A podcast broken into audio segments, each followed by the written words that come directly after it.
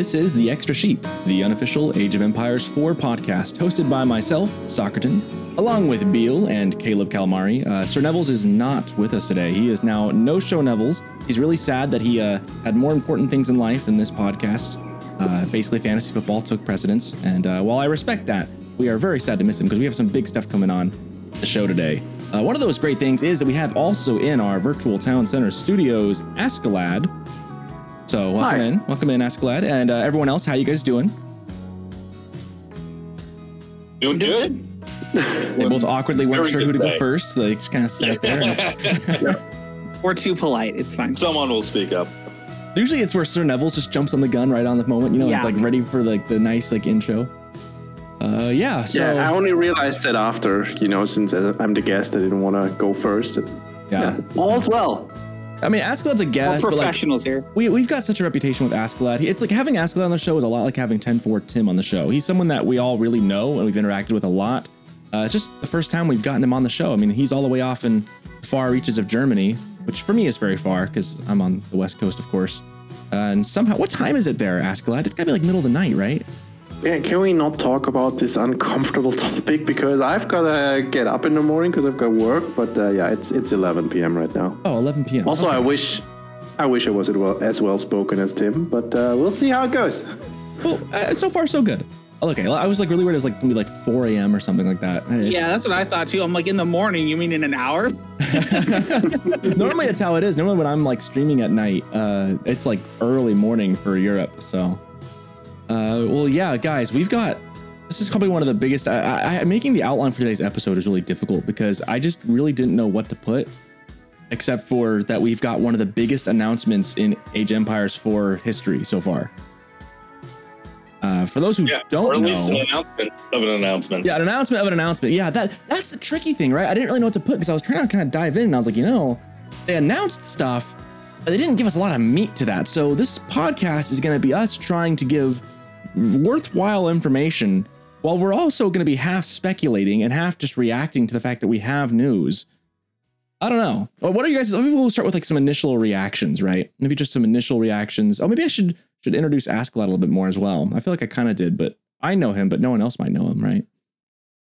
I mean, anyone I mean- who's ever been on any Twitch chat probably might have. Uh, well, yeah. Let's let me let me have you introduce me because I don't really. I'm I not mean, really that was- comfortable with that. That was one of the things I was going to mention. You're like the backseater extraordinaire. Uh, Askallad is probably one of the bigger. I try not to be. I like it when you are. It's funny. It's fun. Um, so Askallad has done a lot of casting for Rising Empires. Uh, I, we've mentioned that a lot on the show. If you don't know what that is at this point, uh, you should check them out. We'll talk about them later, I'm sure. Uh, he does a lot of casting for them. He's just a big guy in the community. I, I feel like Askallad has kind of all kind of been a pinpoint for we've all kind of kind of brought, brought us all in some way or in a shape to Rising Empires. At least I kind of feel that way. I feel like he was the one who casted my first fledgling games on Rising Empires. I remember you being so disappointed, Askallad, too. I remember you were so, so frustrated with me. I was going English into HRE. I remember this game because I went back and watched it. I remember it very vividly. I went back and I, Oh, do you do you have that recording still? I don't, but I like in my brain it's Oh. clear as day. But I remember you were just kind of so mad. I was winning. It was on Altai. I was English uh, back when all I knew how to do was English Ram Rush into HRE, and you were just so mad that I wasn't like I don't know what I was doing. Maybe I wasn't getting upgrades quite fast enough, but I was playing really, really okay for where I was at. But you you were so frustrated that I was winning because you were like kept thinking I shouldn't be winning, but I was. I just kept picking off this guy's men at shouldn't be working. Yeah, I, I that get sounds exactly like Askallad. he was so Hey, frustrated. I've, I've come a long way. Okay, I I got feedback that maybe I should be more positive to people and maybe point out things that they're actually doing right instead of uh, always. Yeah, It was really funny Um, because he he just you were getting so kind of flustered like like this shouldn't be working like what is he doing he needs to be doing this better and better but I kept winning and I was just kind of steamrolling this guy because I just was doing a big longbow mass and if you don't know what to do with that that that was back when that was really good and just overwhelmed this poor guy. It's poor still guy's really good. at arms it is yeah it's true it still is really good so that's Askallad. Did I miss anything, guys? What do you think, Beale, Caleb? Am I miss- What else do we need to say about Askallad? I just feel like he is. He just he's like a, a piece of nature himself in this game. Yeah, there'll be times I'll be on Twitch and just, you know, clicking around on streams with like two or three viewers, and then all of a sudden you just see like Askallad pop up in the chat and just like point out something. Like I feel like What? Your I'd never do that. is always there, uh, like on Twitch, no matter what or who is streaming. Uh, there's always a chance you'll end up seeing an Askallad comment somewhere. I think I think Askallad single-handedly is the reason I have no idea what European time zones are because I never know if he's awake during the day or in the middle of the night or yeah. Yeah, I have a really weird schedule, but uh, yeah, home home office and uh, half half a week of uh, kid uh, does that to one. Like I, I spend like the the times when the kid is here, I spend with him like mostly, and uh, then the other week I have to make up for that in work time. I think we've mentioned. I think we've mentioned you on this podcast a ton. Ask like, again, this year having you on is all like having Tim. Like we mentioned ten for Tim like a million, like almost every single episode. It was like six or seven episodes before we got him on too. We mentioned him every single episode. Then we finally had him on. I think we mentioned you every time we talk about China. We usually mention both Tim for Tim and yourself. So, or or HRE. We mentioned HRE a lot, and then we'll bring you up with the uh, the mine work. Yeah. I mean, you know, because German. That's yeah. Just German, yeah, yeah. It, it, it tracks. Oh yeah, uh, well I can I can do a, a German uh, podcast appearance here. There you go. We will have fun. Translate. Mandatory. I love it. This is gonna be good.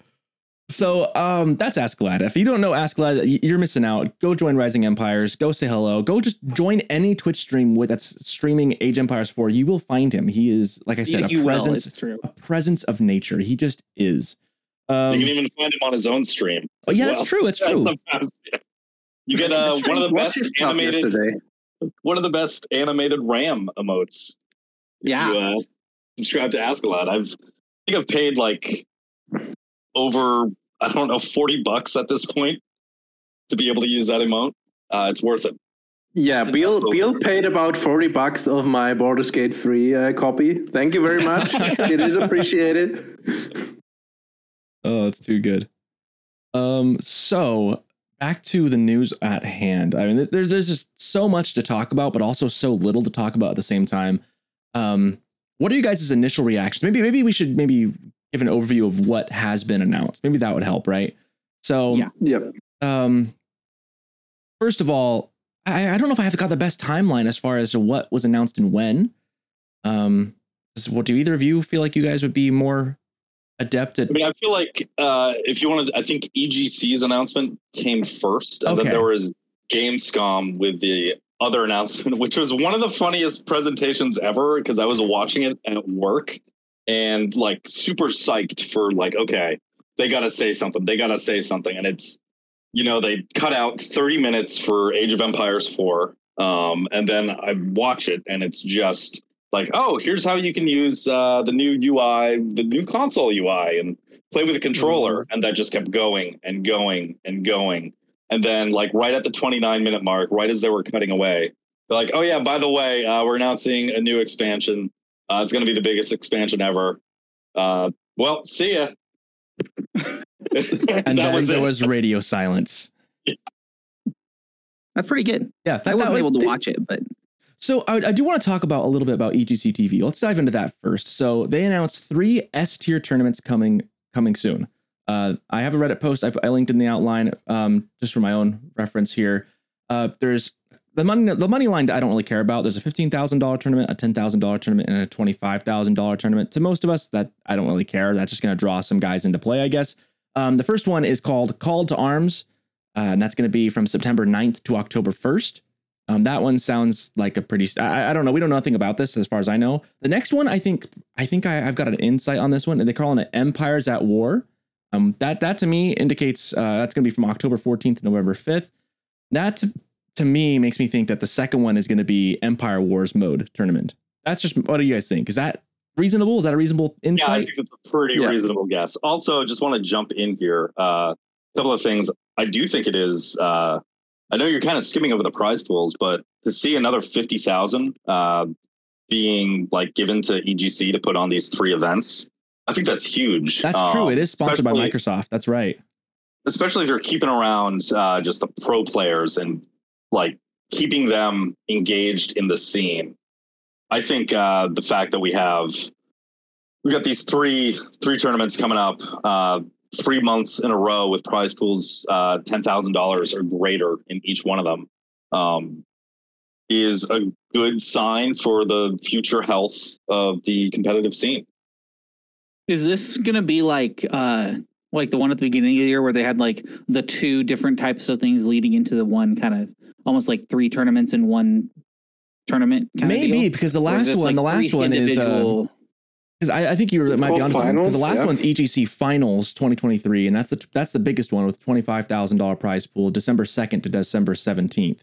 So that, Yeah. that that I think you're onto something, Caleb. I'm betting the placements matter for both of those two, and that that will lead into the finals. Now, it is interesting that the Call to Arms is a bigger tournament with 15k, whereas Empires at War is a 10k. I'm betting that's because it's going to be Empire Wars, very different meta, so the prize pool's Mhm. just a bit smaller from that so, one. In between the two big ones. Uh, yeah, that's what I was thinking too. and then the EGC finals coming in right in the wintertime. That's going to be so good. And I, I don't think I don't think this is a coincidence that they are having these start in September 9th uh, and then going the rest of the year with the addition of potentially new civs, new announcements, new the new update. Uh, I definitely think that that is very choreographed to be together. You know, obviously being sponsored by Microsoft, that's that's obviously almost Do you think got to be true. do you think they'll drop it like with that tournament? Or do you think they'll drop it before the tournament and then because they don't have a lot of time though. So my thoughts are uh, that expansion is probably going to be dropped. I got to imagine uh, the changing of the ranked seasons. That's Um, what I would. I, I hope that as well. I don't know if that's soon enough. So the call to arms would be played on this current patch. Then Empires at War is with the new expansion, but you're playing Empire Wars, so it's not like I don't know. and It's you're not like hyping there's up. You're already hyping up the final. meta for that. So there's uh it's a little different. And then finals are played on the latest patch, and everybody's had a couple of months to get used to uh, the balance with the expansion. For the Actually, yeah. the timing would be awkward because uh, the new season, or rather, the old season is gonna end uh, right in the middle of the Empires at War. It's uh, eight weeks from now, eight weeks in one day. Okay, I, I think that makes sense. That like why they're choosing to do an Empire Wars, where th- maybe that's not as impactful. Mm. Dropping I a mean, I'm all for it. You know, I, I I see what you're saying. I also think it's completely possible that Microsoft threw money EGC TV and they picked arbitrary times and it just so happened to line up. Yeah, that's true. we don't Um, really know. A sponsored by ha- can mean so many things, right? Like that. that, that yeah, it doesn't necessarily mean, they're like coordinating with to work on it because because Microsoft isn't running it. they are just giving the money for it. I wonder so- how much insight EGC TV had in regards to this update and this announcement. You know, I, I don't know. That, that'd be because I mean, be September interesting 9th is coming much right around the corner. It's right as of recording today. This is August 27th. I mean, that's like, shoot, is that like two weeks from now? yeah, like uh, I'm gonna be on the vacation right pro, around this the time. Yeah, pro players are gonna be s- the pro players are gonna be uh, surprised by that. We were surprised by that certainly. Like we we could have done like a qualifier for this, even if EGC isn't isn't available. Like Rising Empires would have done that. oh, And people are complaining because actually, uh, it's gonna be uh, selected by ATR points who gets to play in that. Mm. And War Chiefs Club happens to be like the big ATR mine of of the AOE4 scene because basically it's the only tournament that is running all the time. Yeah. That it also does- means there's no but- Wololo this year too. Yeah. No Red Bull. Yeah, that's sad. Yeah, I heard that Red Bull is pulling out of uh, esports. Entirely. Really? Really? Yeah, I've heard a rumor, so don't take this 100% uh, confirmed. But I've heard that, yeah, Red Bull is uh, scaling down their esports involvement. Mm. I mean, I could see why. It's not like, I mean, where's your return on investment coming from, right? I, I could see that being difficult for sure. Yeah, I mean, it was such a surprise last year of just like, oh, you were spending this amount of money to put this on Yeah. for a game in a niche genre. Like it was awesome, but like, yeah, again, it's very niche. It- It'd have to be a lot more stuff going behind. I mean, money, money is the bottom line for so much, right? It, yeah. So, Well, kinda- they they they've been doing the Wololos for Age of Empires 2 and stuff like that. So it wasn't like just for four. It was kind of a combo thing Yeah. with lots of stuff. But but again, Yeah. I mean, I mean across I mean RTS across the scene, I can't imagine being the most money making cash cow in the world for a a New. big brand like wool, New. like a Red Bull. Yeah, that's yeah. They don't make a ton on it, but they're yeah. I mean, they've done a lot. They've done fighting games and they've done Mhm. Valorant and, and and all sorts of stuff. They just had a whole department dedicated to it. So You know, this is an off, a bit of an off topic, but like as far as like gaming and like tournament kind of gaming, there's not a lot of new games this year that I can think of that are very tournament based. You know, I mean, a lot of the games we mentioned that are going to be Street game of the year. 6. What was that? Street Fighter Six came out this year. Oh, that's fair. That's fair. But like, I don't know that would. Uh, it's there's been a not as many as other years. I feel like. I mean, this year a lot of the, the, the top contenders for game of the year easily are all mostly like story based RPGs. Really. yeah, well, it's there was a big, big long timeline, many many years in the making. But basically, there is uh, esports kind of became a thing in America, so that's when a lot of the money started getting thrown into it. And then um, lots of people tried to be the next esport, and all of them failed. And the only ones that lived were the established ones. Hmm. Um, or like Valorant, which was from League of Legends, who was already established, so they already kind of had a poll anyway. Um, the, the, that being one of the newest esport ones, I would say. Um, But the problem is, like Super People is basically not a thing anymore, and they had like a built-in tournament system and things like that. Um, and so there are lots of games that were trying to be esport things, and and the the goal of the game was to be an esport, and then gameplay, you know, funness or whatever later. Um, and that just didn't work. That building the game like that just doesn't. No, that, that's not how you should build a game at all. Really. Yeah, but there's money involved, and that's you know Money talks. Yeah. Late stage. yeah, whatever happens to the uh, Overwatch League. It, I think it literally is like gone. I mean, what, I mean, what happened to That would- that would be Overwatch, anyways? I mean, Overwatch is in a rough spot. I, I don't think two has been very well received. Yeah, the blowback yeah, like, was a little I, much. have I I've been hearing a lot of like Doom news about League. So We've had a lot of Doom Oh, news here too, haven't we? And Doom that's, news. that's You something I mean like talk the about. last year of Age of Empires? Yes. uh, So we'll get to the new civs and the rest of the announcement here in a bit. So just just suffice to say, they've teased a big big expansion. Um, we know that at least Japan has been confirmed as a new civ. Uh, there might be more coming. Uh, it's really hard to say because they didn't tell us a lot. They just really hyped us up that at least stuff is for sure coming. And Japan made all the weebs like froth at the mouth. Everyone's really happy right now. But yeah, the Doom news, man, the Doom and Gloom has been insane. And there are a couple reasons. So I want to break into kind of like why this is happening, why it happened. Um, we, we've been we've been kind of joking on this podcast for a while that the game is not dying. Um, we've always been very positive on this podcast in that regard. Um, I know Sir Nevels was really like, this is gonna be fine. Everyone needs to calm down. Uh, I wasn't too sure we were gonna get anything this year. I was starting to, I was starting, not that I was dooming on the game, just that I was like, you know, I don't know if I want to get my hopes up to be dashed. Like, I don't want to be one of those guys, right? Uh, I'm okay. I was okay with the game being just the game it is. Like, I, I, I, I could live with it. I'm okay. The game's not dying. It's in an okay spot. Uh, but there was a lot of doomerism going around all across like the forums, on the Reddit, everywhere. And a big thing we were kind of, we were, I was just talking to, to Beale uh, while he was streaming just a little bit ago that like, man, like I wish they would have just given us something, right? Just some kind of news, or at least some kind of inkling. Hey, we're not announcing anything yet. We might have some big news coming up at Gamescom. Hold, hold till then. You know, at least some kind of like, give us some information. I, I feel like the the absolute dearth of of news from AOE has been really, really like has had kind of a chilling effect on the game. I don't know. What do you what do you guys think? Let me let me ask you this: Do you think it was intentional that they had radio silence?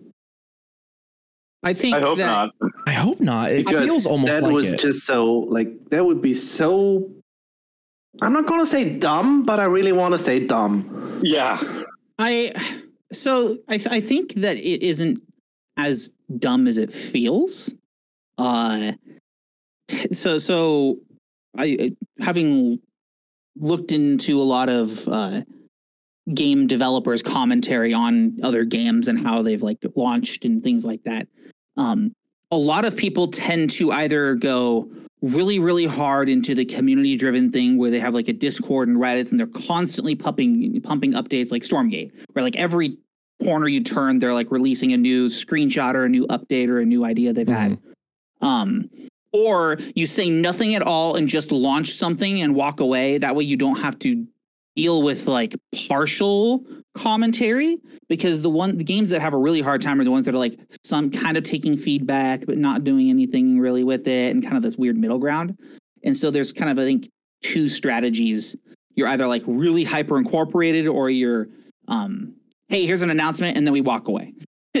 uh and it worked well for things like uh, FromSoft. They don't do anything with anybody, and then they just drop games. Um, and I think that feels like the strategy they're trying to do. But uh, with a game that has constant updates, though, and constant Yeah. season changes and news that is pretty constant season to season with little mini events and stuff, I personally, and this is just you know, this is just according to Socrates here, I just feel like that's just not the best. That's and I I don't mean to harp on on Microsoft too hard for this because I am very thrilled that they are doing something. They're taking care of the game. Like we have been on their side essentially for this whole time, like saying, "Hey, let the devs do the, the thing. They're just they're doing their thing. Let them do their thing. Uh, the game's not dead." But man, I do have to look back and kind of looking through all the stuff on the Reddit and all the stuff. Like you, you think that you'd want to be in charge of the narrative just a little bit more, you know?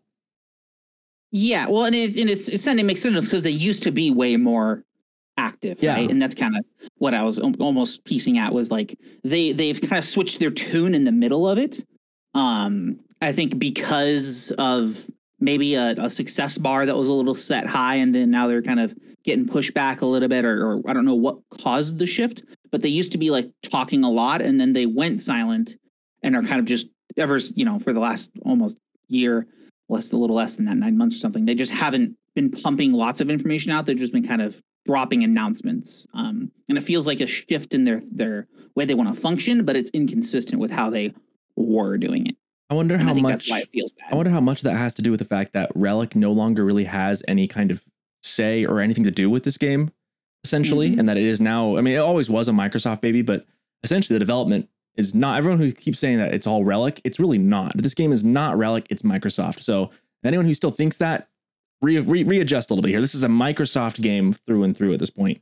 Uh, I wonder if that Yeah. has something to do with it because Relic kind of is off into the Shadowlands right now, frankly with uh, some of their bad releases, looking at Company Heroes, and just even even the way Age Empires Four was re- received initially uh, wasn't great. I wonder if Microsoft just kind of took it over 100 percent and was like, okay, now if we're doing it our way, I don't, I don't know. That's that's very speculative on my part. I don't really know, but it does definitely does feel like something changed ever since Malians and Ottomans came out. We really had no Mhm. roadmap, no inkling of Yeah. anything that they were going to do moving forward at all. And I think a shift in management aligns with that pretty well. Uh, if if Microsoft took it over, they didn't have like the community and things like that. They were just kind of the big dad hovering over, and so they just kind of drop drop by, give you a Christmas present, and then take off again. Here's your Christmas And card, that feels son. much more Microsofty than than what Relic was starting with, right? The term for that is That would uh, make- that Disneyland dad, in case you're wondering. Disneyland. As a kid dad. of divorced parents who's had that dropped on my poor father once, yeah, yeah, that's that's Disneyland dad. Wow. so good. my dad was not a Disneyland dad, guys. He was he was present, he was there, uh, but he was accused of that once, and it was very sad for him. Uh, anyways, Was it at Disneyland? no, no, it wasn't. It was it was some stupid lawyer that my mom had. This is getting really personal for me, but uh, it was a lawyer like my, my mom had.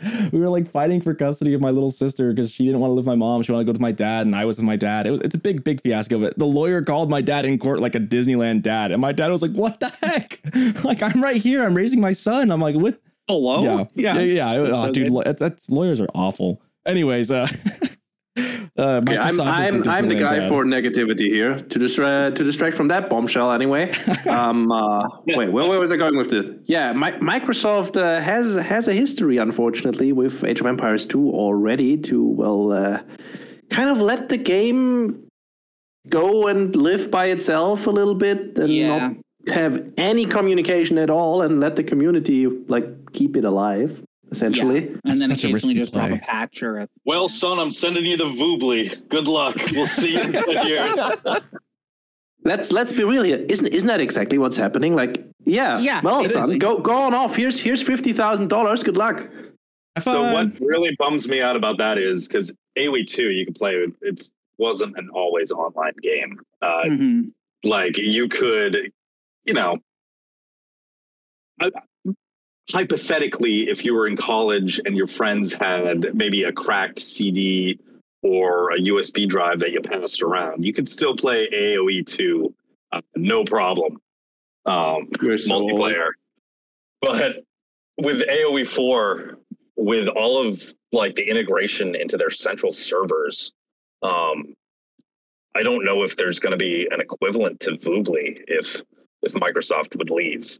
Yeah.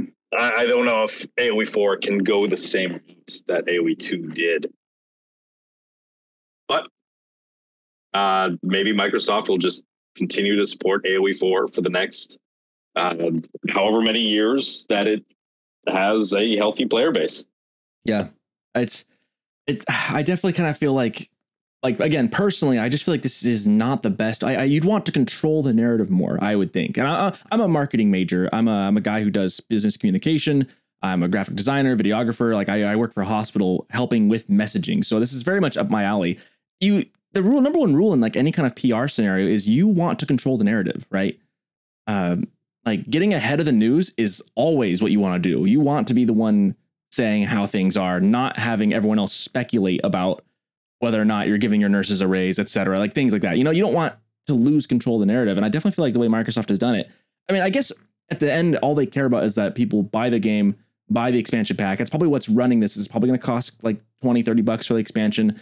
They know they're going to get money off of it. Boom, bada line, bada bing, bada boom. Everyone gets paid. That's probably all that really matters, essentially. And again, that's very, that's very like, uh, very late stage Capitalism. but that's kind of that's, that's what makes it run right? That's what makes the whole system run. But i definitely feel like you'd want to be in charge of it because I, I do want to address the doomerism. Like the doomerism was bad. Like the, the community was really kind of tearing itself apart a little bit. I mean i know uh i i have got a reaction actually from sherman uh from our sherman or how gs if you guys know him he is uh i want to actually uh read his reaction to this because it's very interesting. It definitely does kind of it in moments. And, he, and he's very, very happy about where it's at. And I know a lot of us are very pleased to see. I mean, a lot of us are really glad that dad showed up and gave us our big present. Like, dad loves us. Yay. He, like, we're all feeling that, you know? But uh, he says, he's saying here, thank you, Relic, uh, World's Edge, and Microsoft, uh, all those peeps. He says, there, this is what I'm going to read just verbatim what he's got here. I quote, there have been moments of quiet when the Age of Empires 4 community waited with bated breath, anxious for news, hoping against hope. Our hearts have a special corner reserved for this game. It's not just pixels and gameplay to us, it's a journey, an experience, a passion. And with time, the silence grew heavy. Concerns arose, doubts crept in, and the fervor of many was tested.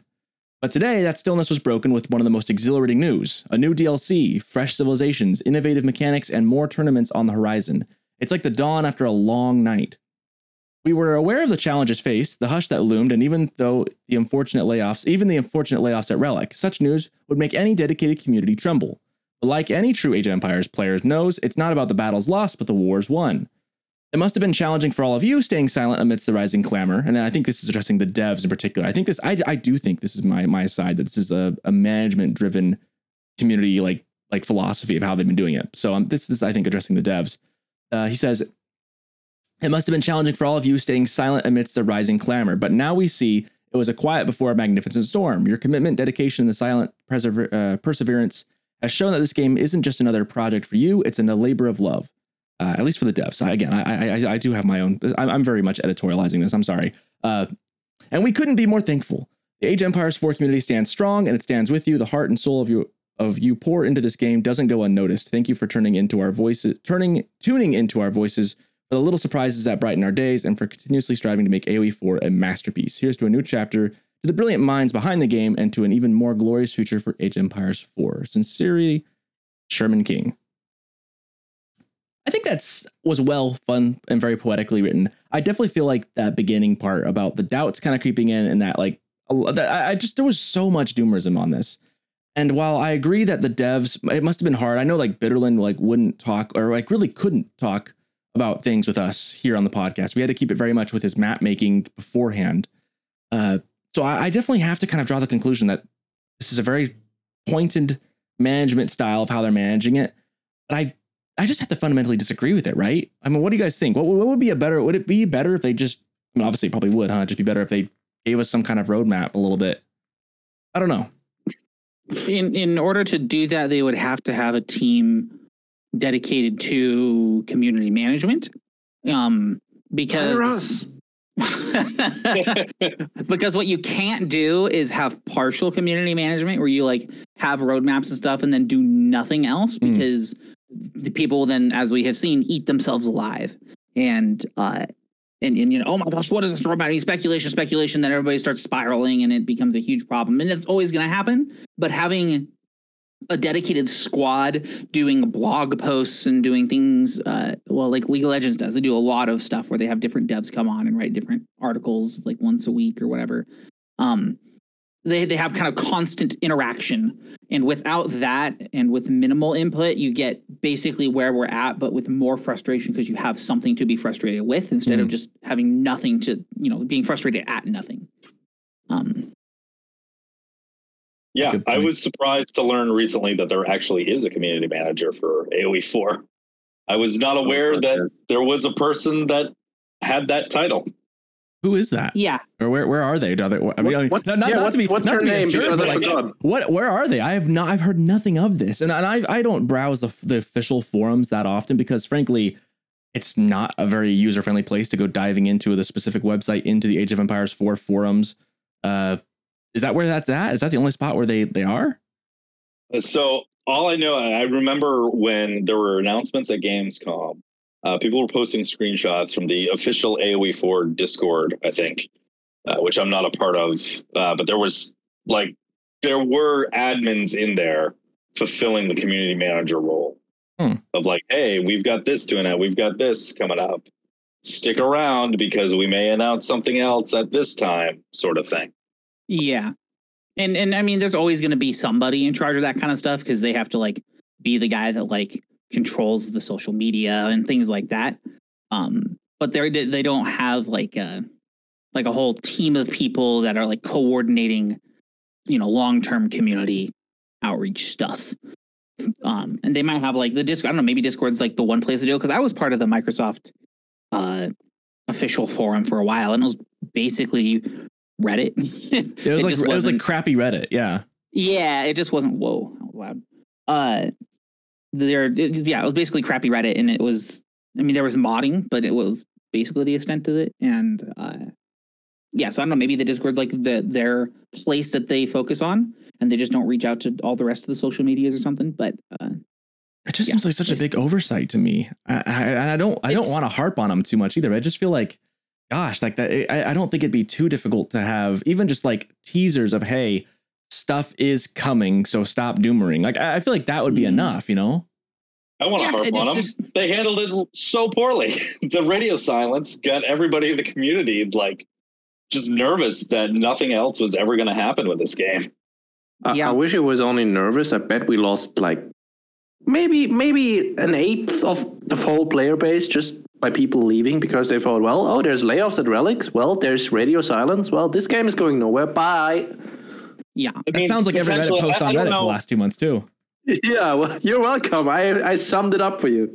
I don't know if it would be that amount because we're talking about people who love video games. So they're going to keep playing their games. They're just going to post really mad about it on the internet.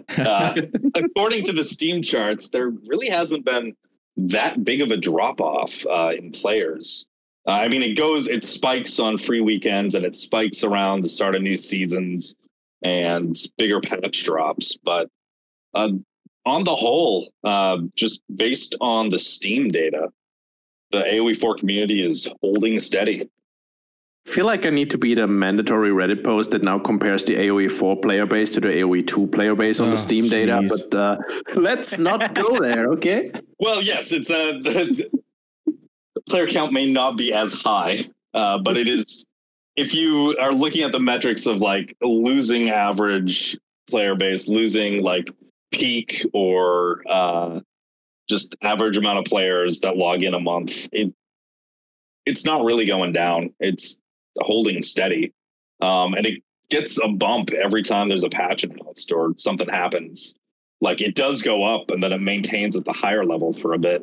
So I don't think the I don't think the player base is in trouble right now. Uh, but yeah, uh, Microsoft just I feel like they just botched communications for the past year. It does really feel weird to go from like complete radio silence to here's the biggest announcement ever and more's coming.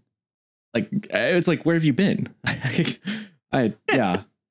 Yeah, And we can only I- I- hope that there was someone like really passionate about Age of Empires 4, like in a Microsoft boardroom, just being like, you got to continue support for this. This game's really good. You got to keep supporting this. And they, they finally get the green light. And that's They're the like, okay, frustrating thing, right? Is that the go. game is really good. There you go. Like the game is, Yeah. we've been saying on this podcast for months now. Like this game is in a probably the best spot it's been in to play ever. Again, it's been that way, and everything single thing they change has been pretty much positive on the whole. I mean, every time they they adjusted the trade, the trade trick no longer exists as an exploit. Like things have just gotten better and better and better. And now we're getting some. I mean, this was. I mean, this is the kind of announcement that I wish they'd announced a lot earlier because the announcement itself, the meat of it, I mean, now everyone is doing that thing where they pick it apart and try and find every little clue and try and learn all that they can from it because they didn't really announce anything in this announcement except for, hey, huge announcement coming up. And also, here's a screenshot that looks like it might be a Japanese Civ, which has been confirmed, by the way. has it? Yeah, yeah, actually, I'm pretty sure it has, right, Nice. Bill? yeah, I saw. Yes, confirmed. Um, I saw a screenshot that definitely uh, wouldn't be able to be photoshopped, uh, posted somewhere. Uh, I mean, even okay. Let's let's, let's talk about the actual announcement. Let, us talk about it. Like the the pictures that they posted for the uh the big expansion project. Uh, one of the last of the four main photos on that was like looks like a little. It almost looks like what would be a granary for China, but instead it's got a very different looking like stilted little houses in the middle, and there's cherry blossoms, and it looks like there's like a little samurai guy off the side. Like it like very much reads this is totally Japanese. There's there's a shrine in the background. Yeah, there's like yeah, a pagoda in the background. That's It's- it's- Japanese. it, it it's there's yeah 100% totally everything i've seen i've seen a lot of different uh, photos now come out from different like angles and different things that they've posted and it's like this is totally japanese like i think that is and i'm pretty sure one of the devs has like leaked or said or something that it is confirmed 100% like that is coming and that is actually huge i know that i think of all the most wanted civs i think the most agreed on was that everyone wanted a japanese civ it was certainly top three. yeah yeah easily uh i know Japanese, the Japanese, Danes, the Danes. and who are we missing? that then it gets kind of like byzantines i think is the next one It- it yeah, gets- there's definitely yeah, it's definitely Japanese here because they have yeah, like you said, the granary looking thing. I'm looking on the wiki right now. They have some pictures. Um, So, there's also some towers I don't recognize, and those might be Ottoman towers, but I don't know. Uh, on some stone walls. Well, and we know there's one new Civ, but they haven't really said like. I mean, that doesn't mean that there's only one. I, I at first I was Yeah. like, okay, Why, only one, why is but the expansion called Sultan's Ascend? that is the strange thing. There's been some Reddit posts on that too. Like, okay, so we know that the new Civ is going to be Ja- Japan. That's for sure a new Civ. Then the expansion's called Sultan's Ascend, which is like thousands of miles away from the island of Japan. That's like Middle East. That- That's like what? Very I mean, different. that could tie if it's a Japanese biome and nothing else, I'm no, no. yeah, no, let, that- China. Uh, that is that would be so disappointing. that, that would laughing, kill it. But that, That would would just be the end. that would be so awful. Yeah, that'd be pretty bad. But they okay, they've also said this is going to be the biggest expansion yet. And now, if I look back at past expansions, the biggest one I think we can I point think- to is Ottomans and Malians coming in at the same time. That was two. They're saying this is the biggest one yet. So my theory is that the Sultan ascends is referring to a uh, Ottoman campaign. That's what I would think. so. Yeah. I hope so. Um, I'd be pumped for that. I think I think that's kind of what it because it's the biggest thing in a campaign with the way they do the campaigns with like full like videography and stuff would be a big the biggest expansion on top of adding new civs and stuff too. Uh huh. Um, that, that would make I think I believe that with context of the name is like fairly uh likely. I I would agree with that assessment. My o- my only question is, are we getting more than just Japan? Because that's the only one I can point to as being a brand new Civ. Although I will say, uh, they, it looks like there's gonna be more skins for existing units and stuff. I know that HRE got a little bit of love with some. Uh, looks like the new skins for the knights and stuff. I mean, look like they look like there's some some really cool. Some of the photos like look sweet. So I'm to be really pedantic here for a minute. And Okay. they announced this is their biggest expansion ever, but they have not actually released an expansion before, a named expansion. This is true. You, you had to be that guy. I am, yeah. Uh, yes, technically, this will be the biggest one. Um, As it's the only. I mean, I also think that's the like- smallest one then. yeah. We're the best Age of Empires 4 strategy game alive. Yes.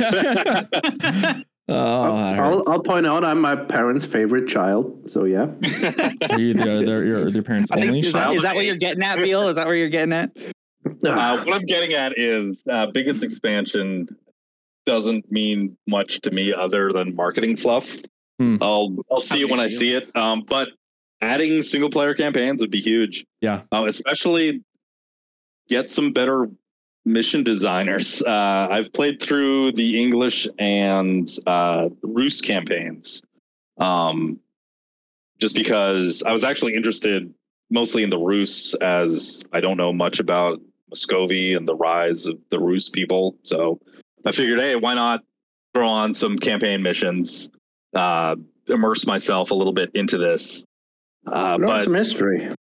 yeah, some sort of history, get some sort of perspective going. Uh, unfortunately, the like actual level design for the single player missions are uh, below what I'd call standard for single player RTS. Is there Yeah. anything you can point to as to what felt that way? Uh, I don't know if you've played StarCraft 2 or Warcraft 3. Uh, Warcraft 3 probably has the best RTS campaign It's of all time. so good. Oh It is. my gosh, it is so good. I, I, my only experience is playing uh, a little bit of the Warhammer 2 and then also Age Empires 2, as I played those campaigns. no, Warcraft literally better. Wraps on those. War 3 In is its probably sleep. the best RTS, yeah, campaign. I think ever. part of that is uh, I think part of the help in that is having like hero units like in game. right. um, the, the design of the game itself I think leads to it better. But I agree that some of the campaign I played through them all, and uh, and uh, Mo- uh, Mongols is the best up to this point. I would argue. Um, it's a pretty good campaign. I, Some of the I've enjoyed, yeah, I would say I enjoyed the Mongols campaign probably the most. Yeah, I thought it was a pretty good campaign. The other ones, they're fine, but as he was saying, compared to other RTS, even like StarCraft and stuff or Command and Conquer, um, they they went with a different take where they're doing like historic, pseudo historic battles, Uh-huh. um, th- things like that. Where I, I get it, but uh, I think because of the way the game plays with like multiple resources and stuff, it just doesn't feel as as uh, kind of walking down a pathway and enjoying an experience Mm. and it feels more like I have to instead of having a pathway ahead of me and I have to figure out how to get down that pathway at X difficulty, it feels like I have to play Age of Empires 4 like PvP, but versus an AI on kind of a weird map. Hmm. Um, yeah, with different conditions Pretty much. time. yeah. with like weird different conditions that aren't necessarily fun. Um, but I, uh, yeah, I think the Mongols is a good one to take away from where that I think that one is All right, I'll fairly give that good. one a shot. Yeah. Uh, I, I really like the well- siege. There's, there's like that one where you're sieging the town. That one feels kind of fun. Mhm. That, that, that, that one's was really fun. the And it- those are, I would say, the Mongols is most akin to the, like a Starcrafty kind of campaign mission. Okay, where it's not Uh, too linear. Y- yeah, where well, I mean, the yeah, it's I mean, they're all kind of I'm- linear, but not the way it does it well, feels it's less. the line- linearness is helpful, I think, in campaigns. uh-huh. Um, some like some of the English campaigns and stuff, you feel like you can kind of just build a bunch of archers and walk in, and all right, I'm done. You know, and it doesn't feel like you have to like play into the story much. hmm right. Um, I, I feel like there's a lacking narrative hooks. Um, Yes. just because it History's not cool enough. Just kidding. No, it, it spans too great of a time period. Like with even with AOE two campaigns, like I remember the story of El Cid. Like his campaign was great, and the fact that like the last campaign mission, you followed this guy all the way, but he falls in battle. But you have to like his wife like sort of strings his body up, and it's a unit with one HP that needs to survive. Otherwise, the moral morale of all your troops crumble. Uh, was such a such a cool little story moment that tied into the gameplay. Um, yes, I, I think the narrative is just missing because it's not following just one person. You have to then realize, like, okay, uh, so and so did this, did this, and now we're jump a hundred years later, Mm. and now there's two missions following this story, and then it's a hundred years after that, and it's a couple Yeah, missions. I, I noticed that with like story. Joan of Arc, like because in AoE two, Joan of Arc has a whole campaign, whereas Mhm. in uh, Age four, it's like two, three like rounds, and then you're gone. It's a hundred years war. They're gonna cover the full hundred years war. And she yeah, and, you're, and you're not even invested in that. Like no. I can I can still quote from the AOE two campaigns word for word, no problem. and Oh, that's like uh, 18 years ago. My favorite, I think my favorite one uh, next to the the Mongols siege mission. That was my favorite. We're getting kind of off topic, but it's just, we haven't talked about campaign much on this podcast, so I don't mind it. Uh, my favorite, uh, my only other one that I think of that really stands out actually was in the French campaign, and it's the very beginning, I think, where they have like the little uh, like kind of like the trial by combat, basically, where it's like just twenty guys on twenty guys. You just kind of kind of got to pick who you want, and then you go in and you just got to micro your guys in a little tiny skirmish. That to me was a lot of fun. Yeah, and I think uh, stuff like that is missing from a lot of the AoE four campaigns because you look at even like original StarCraft campaign, they would mix it up level after level. Like you'd have a mission where it's like, okay, you got to defend from the Zerg for 20 minutes before you can get away. So it's just a yeah. defense mission. And then, oh, this one is you need to attack like these three bases in this order. And if you do like a side quest, you get someone to ally with you, kind of thing. And then the next mission might be you have 12 units, you're in a like a laboratory. Uh, you need to keep those 12 units alive. You can't build anything. It's just pure micro. Hmm. And I, You I feel like AoE 4 doesn't mix things up enough in their campaign. You know, it's in, it's intriguing because I was look, I'm looking at the campaigns and the timelines that they cover, and because they have like the years, you know, um, and I would I would rate them exactly in proportion with how large of a time period they cover. The Mongols covers a 50 year gap. oh, wow. Um, and that's my favorite one. And then the my least favorite would be the uh, Rus, which covers a like 320 year gap. Hmm. Uh, the French covers about a hundred year gap, and then the English covers about a 200 year gap. Um, so it's intriguing that that the larger the gap, personally, the the worse the campaign is because the Mongol, like I said, feels just really good. You like are, and it's only 50 years, so you're following basically one timeline of guys. Even though, even though I think in some of them you jump to some different people, you're still very much in the very same type of fight. Yeah. Um, that's an interesting uh, correlation. Japan, Yeah. guys, Japan. I don't. Know, I'm like so excited about.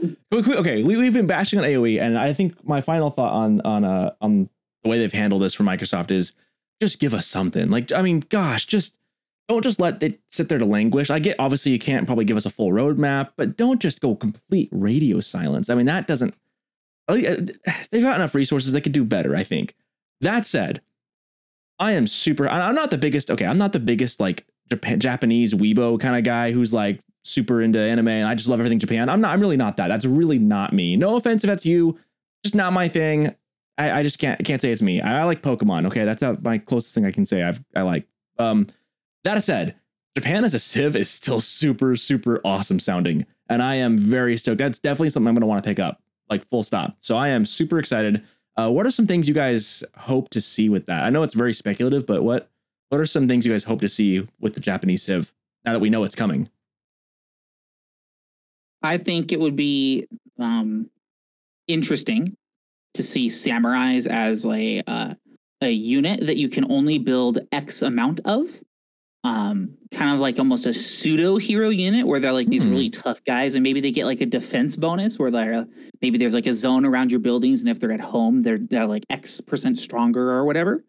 Um, but you can't just build tons of them. I think that would be an interesting thing to do. You like you know max 15 or increase it by age or whatever I want to kind of key in. I think I saw a post on Reddit, and again, this is all this is so speculative. We don't know. I saw a post on Reddit that meant me. I was, I was trying. One of these guys was really trying to dive into like one of those images, the still images that we have, uh, and they mentioned like, will samurai be able to be both bow wielding and sword wielding? Will they be able to swap between really good melee and decent like art? Like imagine like a mix between a man at arm who can then also be an archer.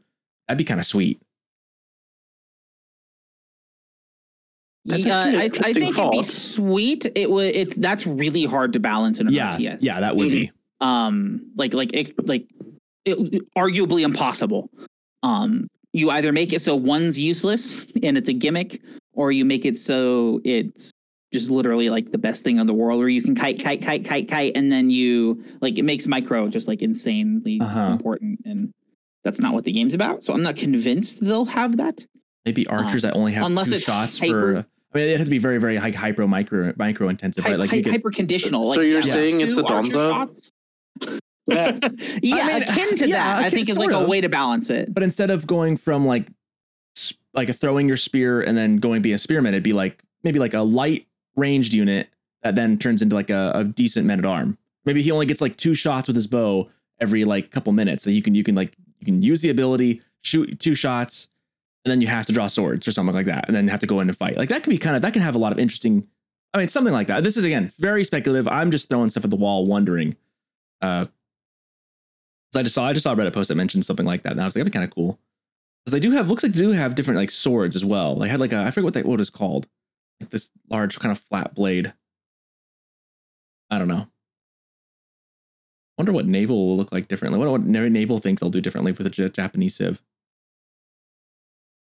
I don't know. Um, I, I feel like they got to be careful touching naval stuff because they just haven't. They ha- uh, unless they're going to release the continued expansion upon their naval rework.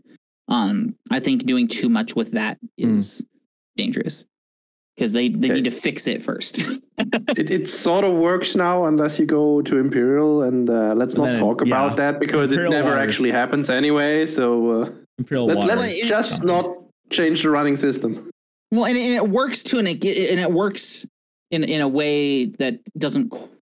It, it's worse than land because it's the same rock paper scissors system, but it's like such a heavy rock paper, and there's like literally three units, so it's like almost just like. then you get those. I mean, I mean, I think I think uh, Yeah, I Ascot's enjoy right. that, Uh, the, uh, the Imperial uh, water gets kind of crazy. Those big like cannon ships that just go like crazy.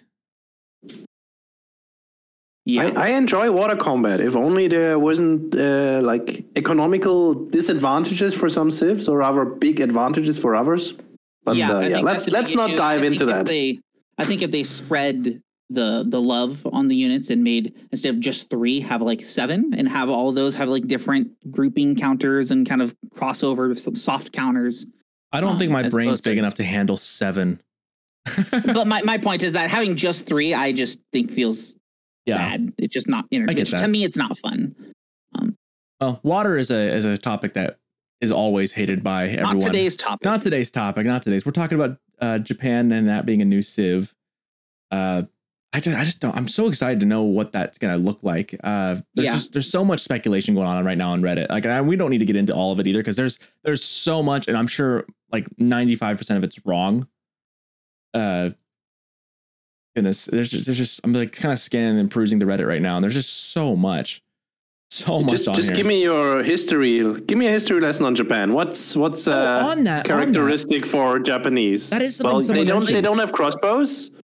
They get their gunpowders really really late and it's kind of primitive. Um, but yeah, what else? samurai are a a big deal. They get a dragon. Samurai are a big deal in that culture, and they did have both bows and swords. So that would be you could have two two, two different types of samurai even units. They uh, someone mentioned here that uh, they don't really eat a lot of meat, so hunting deer and boar might not be a thing that Japan would do, and so they're wondering how that would work out. Because They could do. Uh, They get a have, like, huge fish ponds. bonus. huge yeah, fish bonus, fish but that makes That's it very exactly what I we need. back to water Yeah, again, right? Like that gets very tricky. But only when villagers are harvesting them. Huh? Uh, You know, that's not a bad idea. balance team hire me. Frisian marshes in Japan would be like insane. I mean, it's kind of their territory. You know, just say it's pretty marshy. and, You know. Yeah, yeah. Do we need to bring back the blinding biome though? Uh, Cherry blossoms and I am excited for cherry blossoms. I, I think cherry blossoms just look awesome. So that'll be kind of fun to have a new biome. It looks it looks like there is going to be a new biome in with those trees. I so that's exciting. I just want everywhere where you build buildings as Japanese civ, there's gonna be cherry blossoms, like just popping up. That'd be kind of cool. I Like, want I want the I want one of the landmarks to be that uh that big like stone army. That'd be sweet. that's China. Is that China? Gosh dang it. Was gonna say, the Terracotta Army. Yeah. Yep, that's China. then what's in then what what does Japan have then? what does Japan have? Wow. What landmarks do they have? I don't even know. Tokyo? I mean, they've they've got some shrines. They've got the Kyoto Castle. What else? All right, I'm looking up right now. Landmarks of feudal Japan. let's let's see here. Uh, Himje, Himeji, Himeji Castle, uh, Osaka Castle. They got a couple of really good looking castles. All right, just gonna put that out Great there right castle landmarks. All right, Right, what else? Yeah, Um, the the- stuff we love. now. Itsukushima Shrine All right. What's is a the, which one's Shinto that? shrine on the island of Ikush, I, I, can't- Itsukushima. Okay, Don't- I, I can't. You Yeah, can Don't do try it. it. best known for its floating Toriel Gate, which is in the city of uh oh the floating. Let me let me Google what that looks like. The floating Toriel Gate or Torii Gate. Floating Torii Gate. That sounds like a perfect landmark right there, doesn't it? Google. Boom. Oh yeah yeah yeah. It's the big. Okay okay. It's that big like Japanese gate that's on the water. That'd be sweet. That's a cool looking. First water Landmark. landmark. That would be kind of neat. That that'd be really interesting. That'd be very very uh circumstantial. You could build it like that'd a dock almost. Maybe, ooh, maybe it's a specialized dock. Uh, be- again. This I is just heard gate and I'm hearing nest of bees shooting. That's yeah, yeah. Uh, to allow pilgrims to approach, the shrine was built like a pier over the water, so that it appeared to float separate from the land. The red entrance gate or torii was built over the water for much the same reason. Commoners had to steer their boats through the torii before approaching the shrine. Interesting.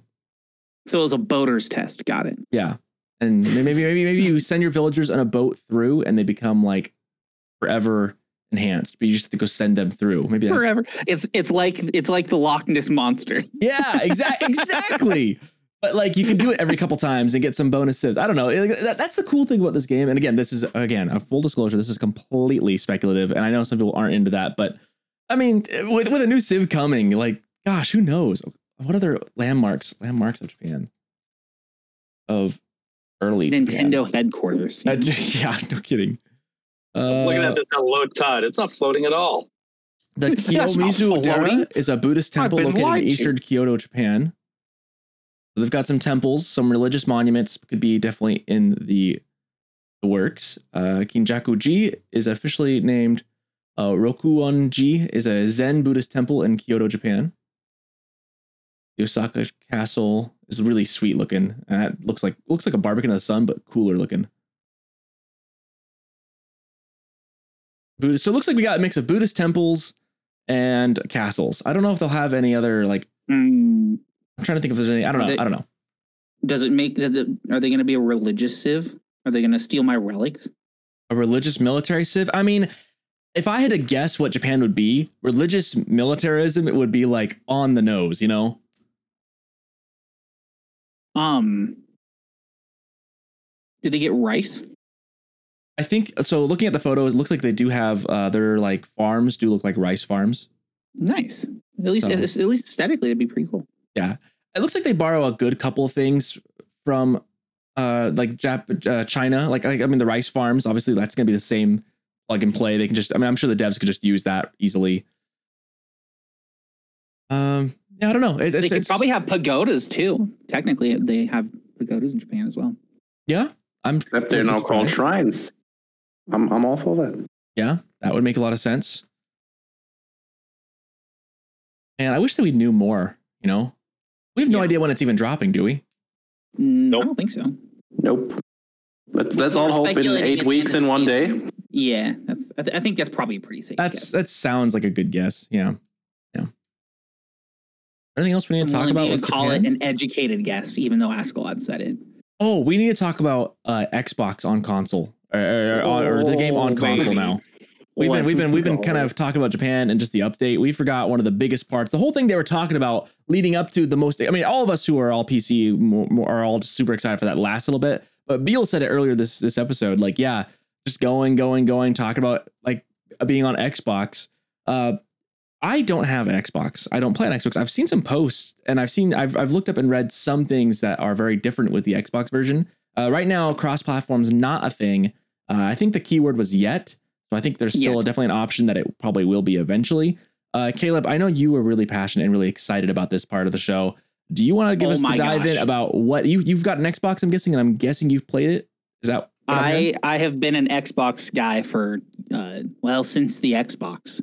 so the Um, only RTS I've played on Xbox was uh I think like Halo Wars. Um, I played I played the original StarCraft on the Nintendo 64. oh wow, Uh, that was wild. So so give me give me so so give us the backdrop with uh the Xbox and you, you- do you have this game on Xbox? Is that is that's live now, right? It's already Yeah, because it's free Uh-huh. because I have Game Pass Ultimate, so I just downloaded it. So what's Uh, that been like? What are the what are the biggest there I know I know some of these, but for the, the viewers at home, what are the biggest differences? So I mean, it's the same game, uh, uh functionally anyway. Um, the biggest differences are it's almost impossible to micro individual units, uh, because of the way the selection works. So your cursor is locked into the middle of your screen, and you use one joystick to pan the camera, which pans your cursor, and you can then click A on a unit, you can double click to select all the units of that type, or you can press and hold A to create a circle that expands out to, I don't know, X radius that you can then select everything inside of. Um, It's like a so selection instead a of- wheel, a selection wheel. Yeah, well, not a selection wheel. It's like click dragging, but you, it's centered around the middle cursor because the cursor on the game is locked to the center of your screen.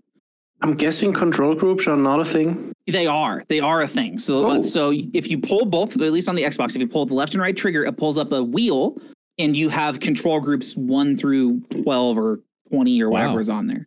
Well, that's Uh, something. Yeah. So you can set the control groups.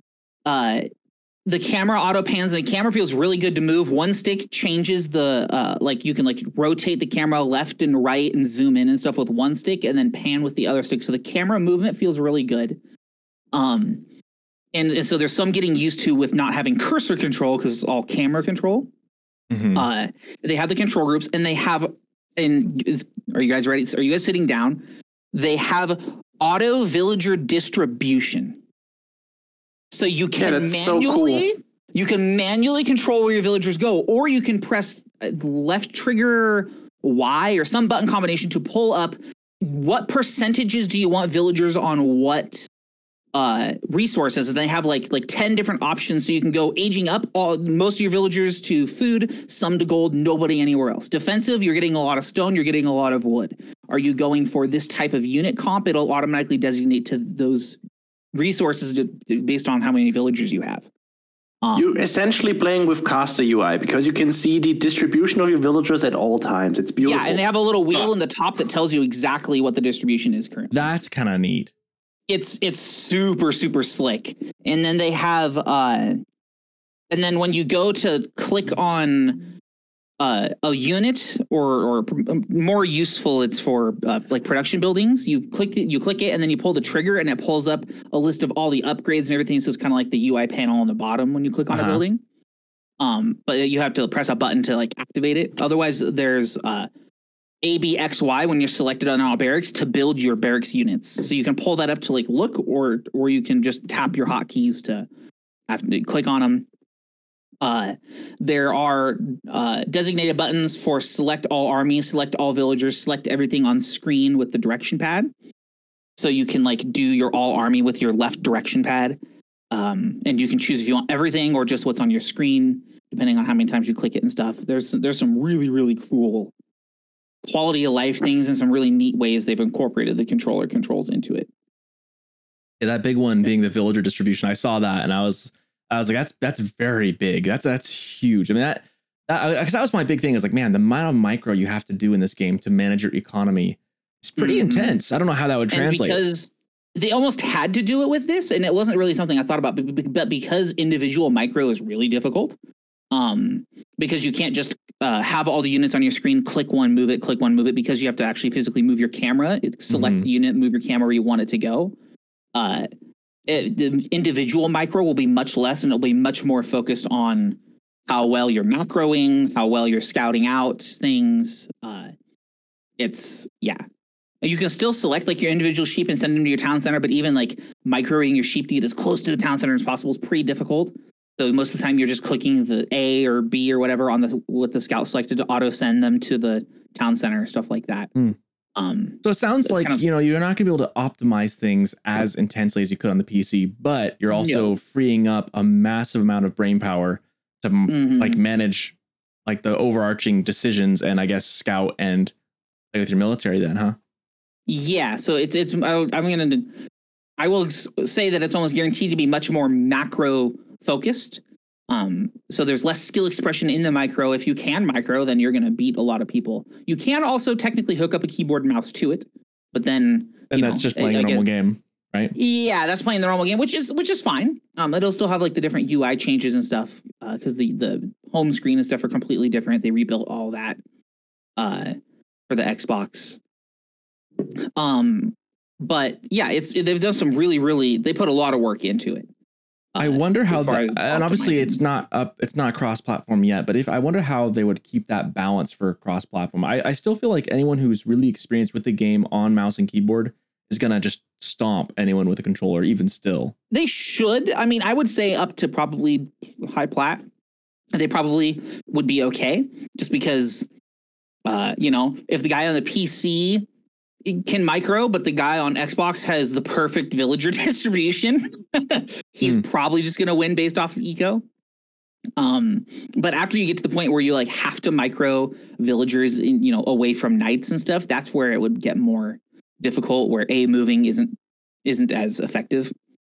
Yeah, it's not even like that's that's the whole uh, drawback I see from not being able to micro all that well Yeah. because some some unit compositions just don't work.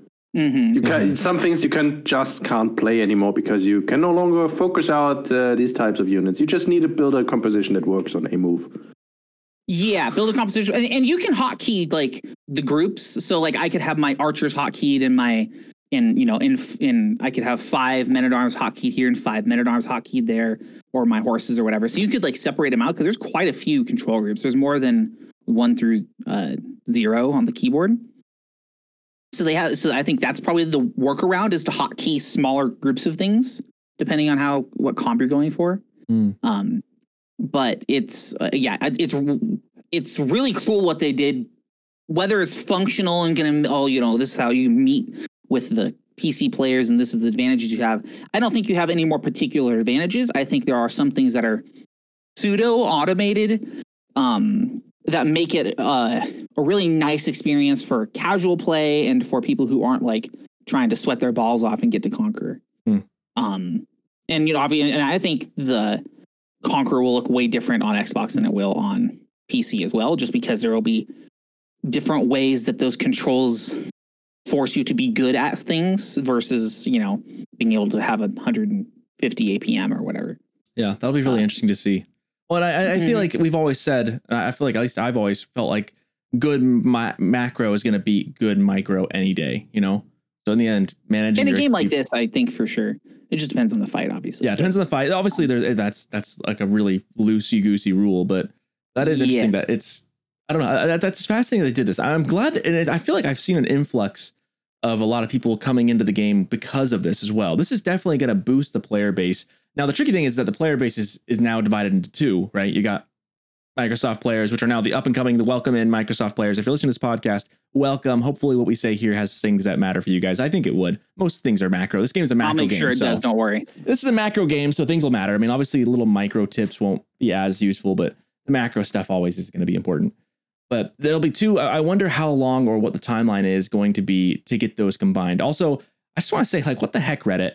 There are so many people complaining about the fact that this isn't already cross-platform, and I'm I, I just gotta kind of shake my head at that because I, I definitely understand why they wouldn't make this cross-platform just yet. They've obviously got to make sure the launch of Xbox works. You don't want to just get start getting stomped by.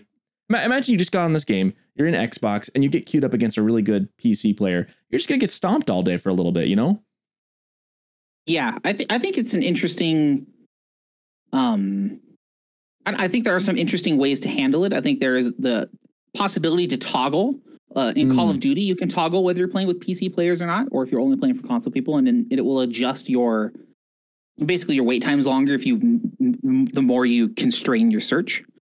Uh, That makes a lot but of sense. that is that is a possibility where they can have a do you want P- crossplay enabled or not a lot of things have that um, for pvp type stuff because i don't want to play a guy on mouse and keyboard who's going to shrek me if i'm just trying to chill you know what i mean Mhm. uh, but if you want the full experience and really test the metal of how this goes versus that uh, i think you know i think having the option is great but i think maybe having the option to turn it off as well um, although we'll split things and make a, the semi I mean, I wouldn't say it's a low population game because if you look at like any other RTS out right now, it's one of the higher ones Uh-huh. uh, as far as aside from you know StarCraft or something. But uh, but because the population isn't super super thick, it could strain that a little bit. But I think it should, almost has to be an option in order for people to not hate the game. Yeah, I mean, I don't think a lot of people who are playing PC are going to just switch over to Xbox yeah. and not go back to PC anyway. no, no, no. I think uh, I'll be playing it probably more now that it's on the Xbox, just because I can sit on my couch and with my dog and and, and putz around on it. Uh, you know, maybe the new campaign or something I'll play on the Xbox, and I might try some PvP. But um, if I'm going to try and get sweaty and get good at the game, I'm going to come to my PC. I like that it opens up just more players. I mean, anything that can access to more players is always a good thing. So I definitely, I'm definitely excited for this. Yeah. I, I just can't. The, I think it's really funny that they, when they announced this, they really did just want to focus on that, like almost exclusively. And then they just mentioned at the end, oh yeah, by the way, big, huge uh, DLC coming. Yeah, well, I think they wanted to mention the DLC on purpose like that because they had the little clip ready and they don't have a lot of info to share right now. Mhm. Um, but whoever worked on this, I don't know if it's Bitterlin or or friends or whoever, um, they did a really really good job, and I think I think they were very proud of how it turned out because it's. I, my mom was watching me smile and get excited about things because she's down here talking to my wife, and uh, and she's like, "What's going on?" I'm like, "I don't know. I just really enjoy seeing something really well done."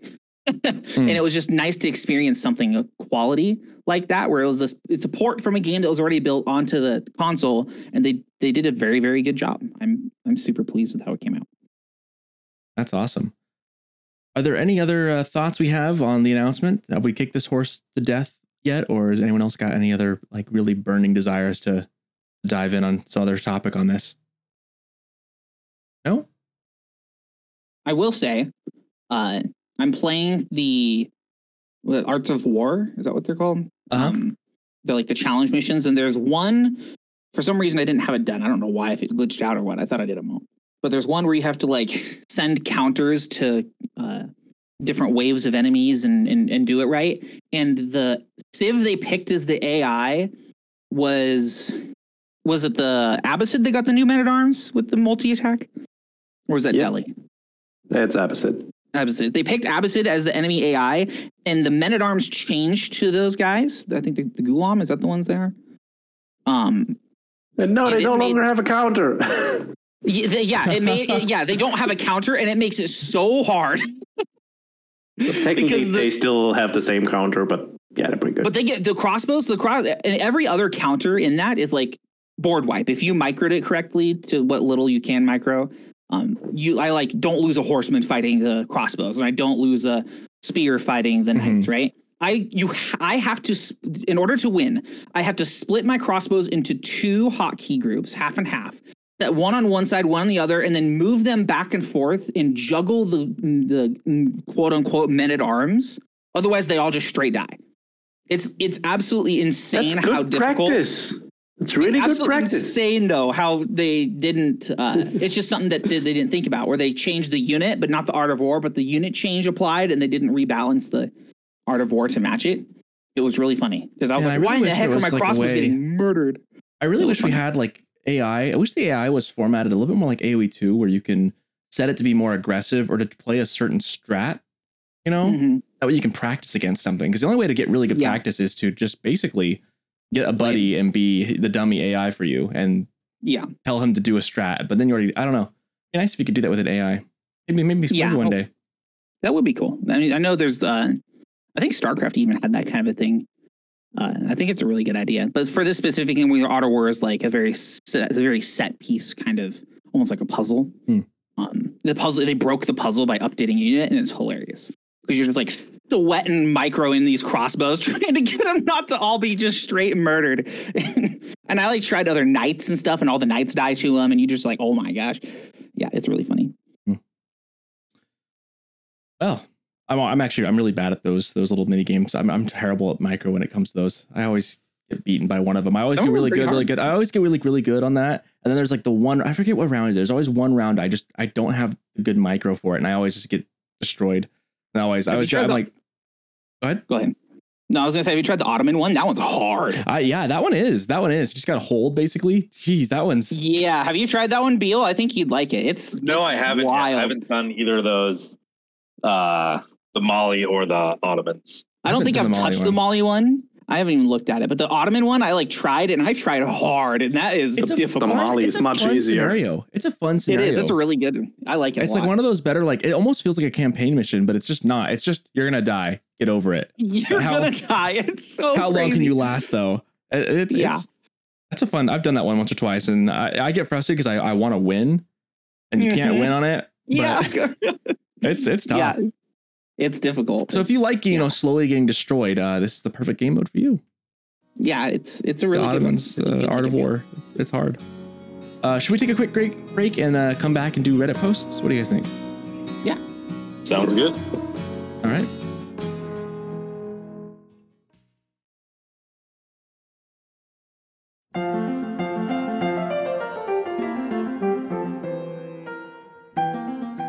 You suffer from your opponent booming with too many villages that you feel your economy just can't keep up? Do you like a good feudal age fight instead of waiting 10 minutes each game to play in castle age? Perhaps archers are giving you grief, or you're tired of that long line of traders. Maybe siege engines are wearing you down.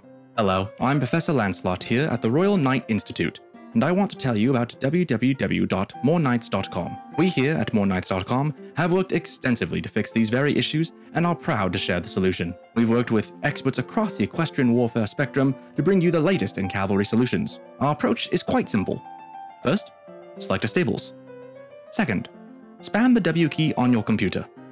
Third, receive your knights in as little as 35 seconds and enjoy battlefield domination.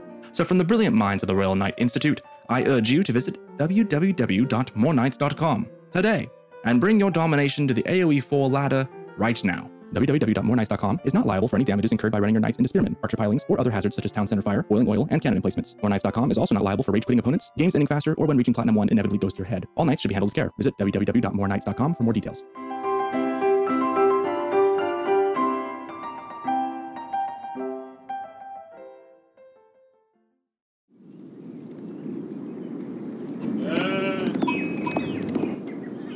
All right, well, shall we keep the show on the road again? Yeah, let's do it. I got some Reddit posts though.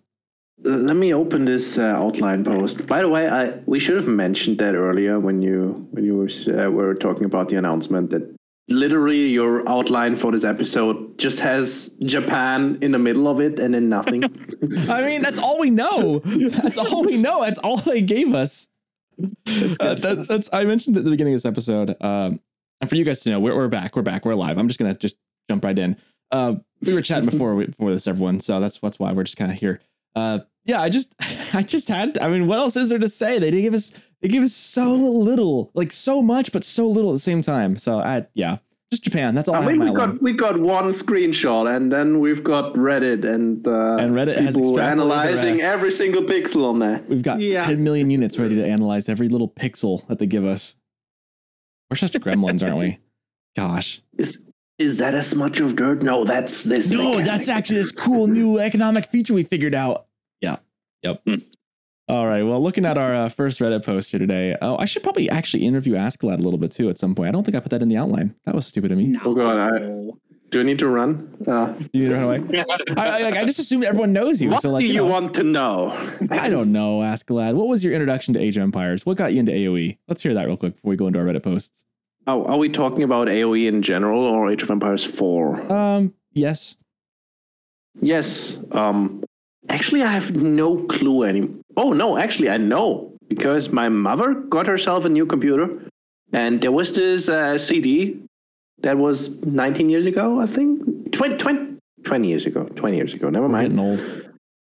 Yeah, we're getting old. Uh, there was this CD with it, and uh, it had Age of Empires 2. I mean, for free. And well, I took it and I played it and I liked it, and then I played every single single player campaign on there, and uh, my history grade went through the roof. I'm not even joking. Like That's good. Age of stuff. Empires 2 carried my history grade all the way through school. That's awesome. You heard it here, folks. Video games help you through school. I, I've always liked that about AoE 4, the, the way it's a documentary. I really do like that Yeah. choice. I still think I that do. I saw a post or like a Reddit forum that they were complaining about the new icons we have in this game. This is very off topic, but they were saying that like the artful, uh, the, like the art icons for units in Age Empires 2 and 3 were so much superior to the boring flat icons of AoE 4. Fortunately. And I was just kind of like, what? Like the simplicity is so much better. The UI is so clean. clean. Yeah. Yeah. And they're going for a documentary style. It just looks this game, for all its flaws, which it does have, it's like UI is not one of them. No, UI is clean, and I really my favorite part. Unless the you go into the menus. Okay, yes, yes. This you is- shut your I'm talking in game. Once you're in game playing, the UI is excellent. Uh, I will agree with you on that. There, there's there's always some things that could be We're- improved. But We're not going to go into the menus because that's another extra sheep episode that I just proposed now, where we uh, just make a whole list of things that we might want to have fixed at some point and annoy the heck out Just- of us. What's the issues with Age of Empires 4? But we're not doing that today, so carry on.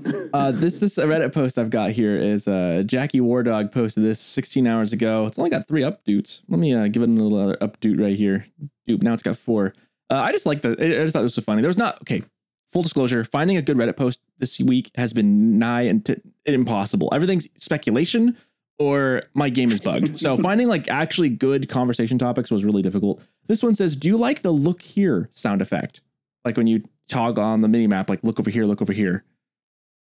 like the like the like the, like the yeah, Yeah. those.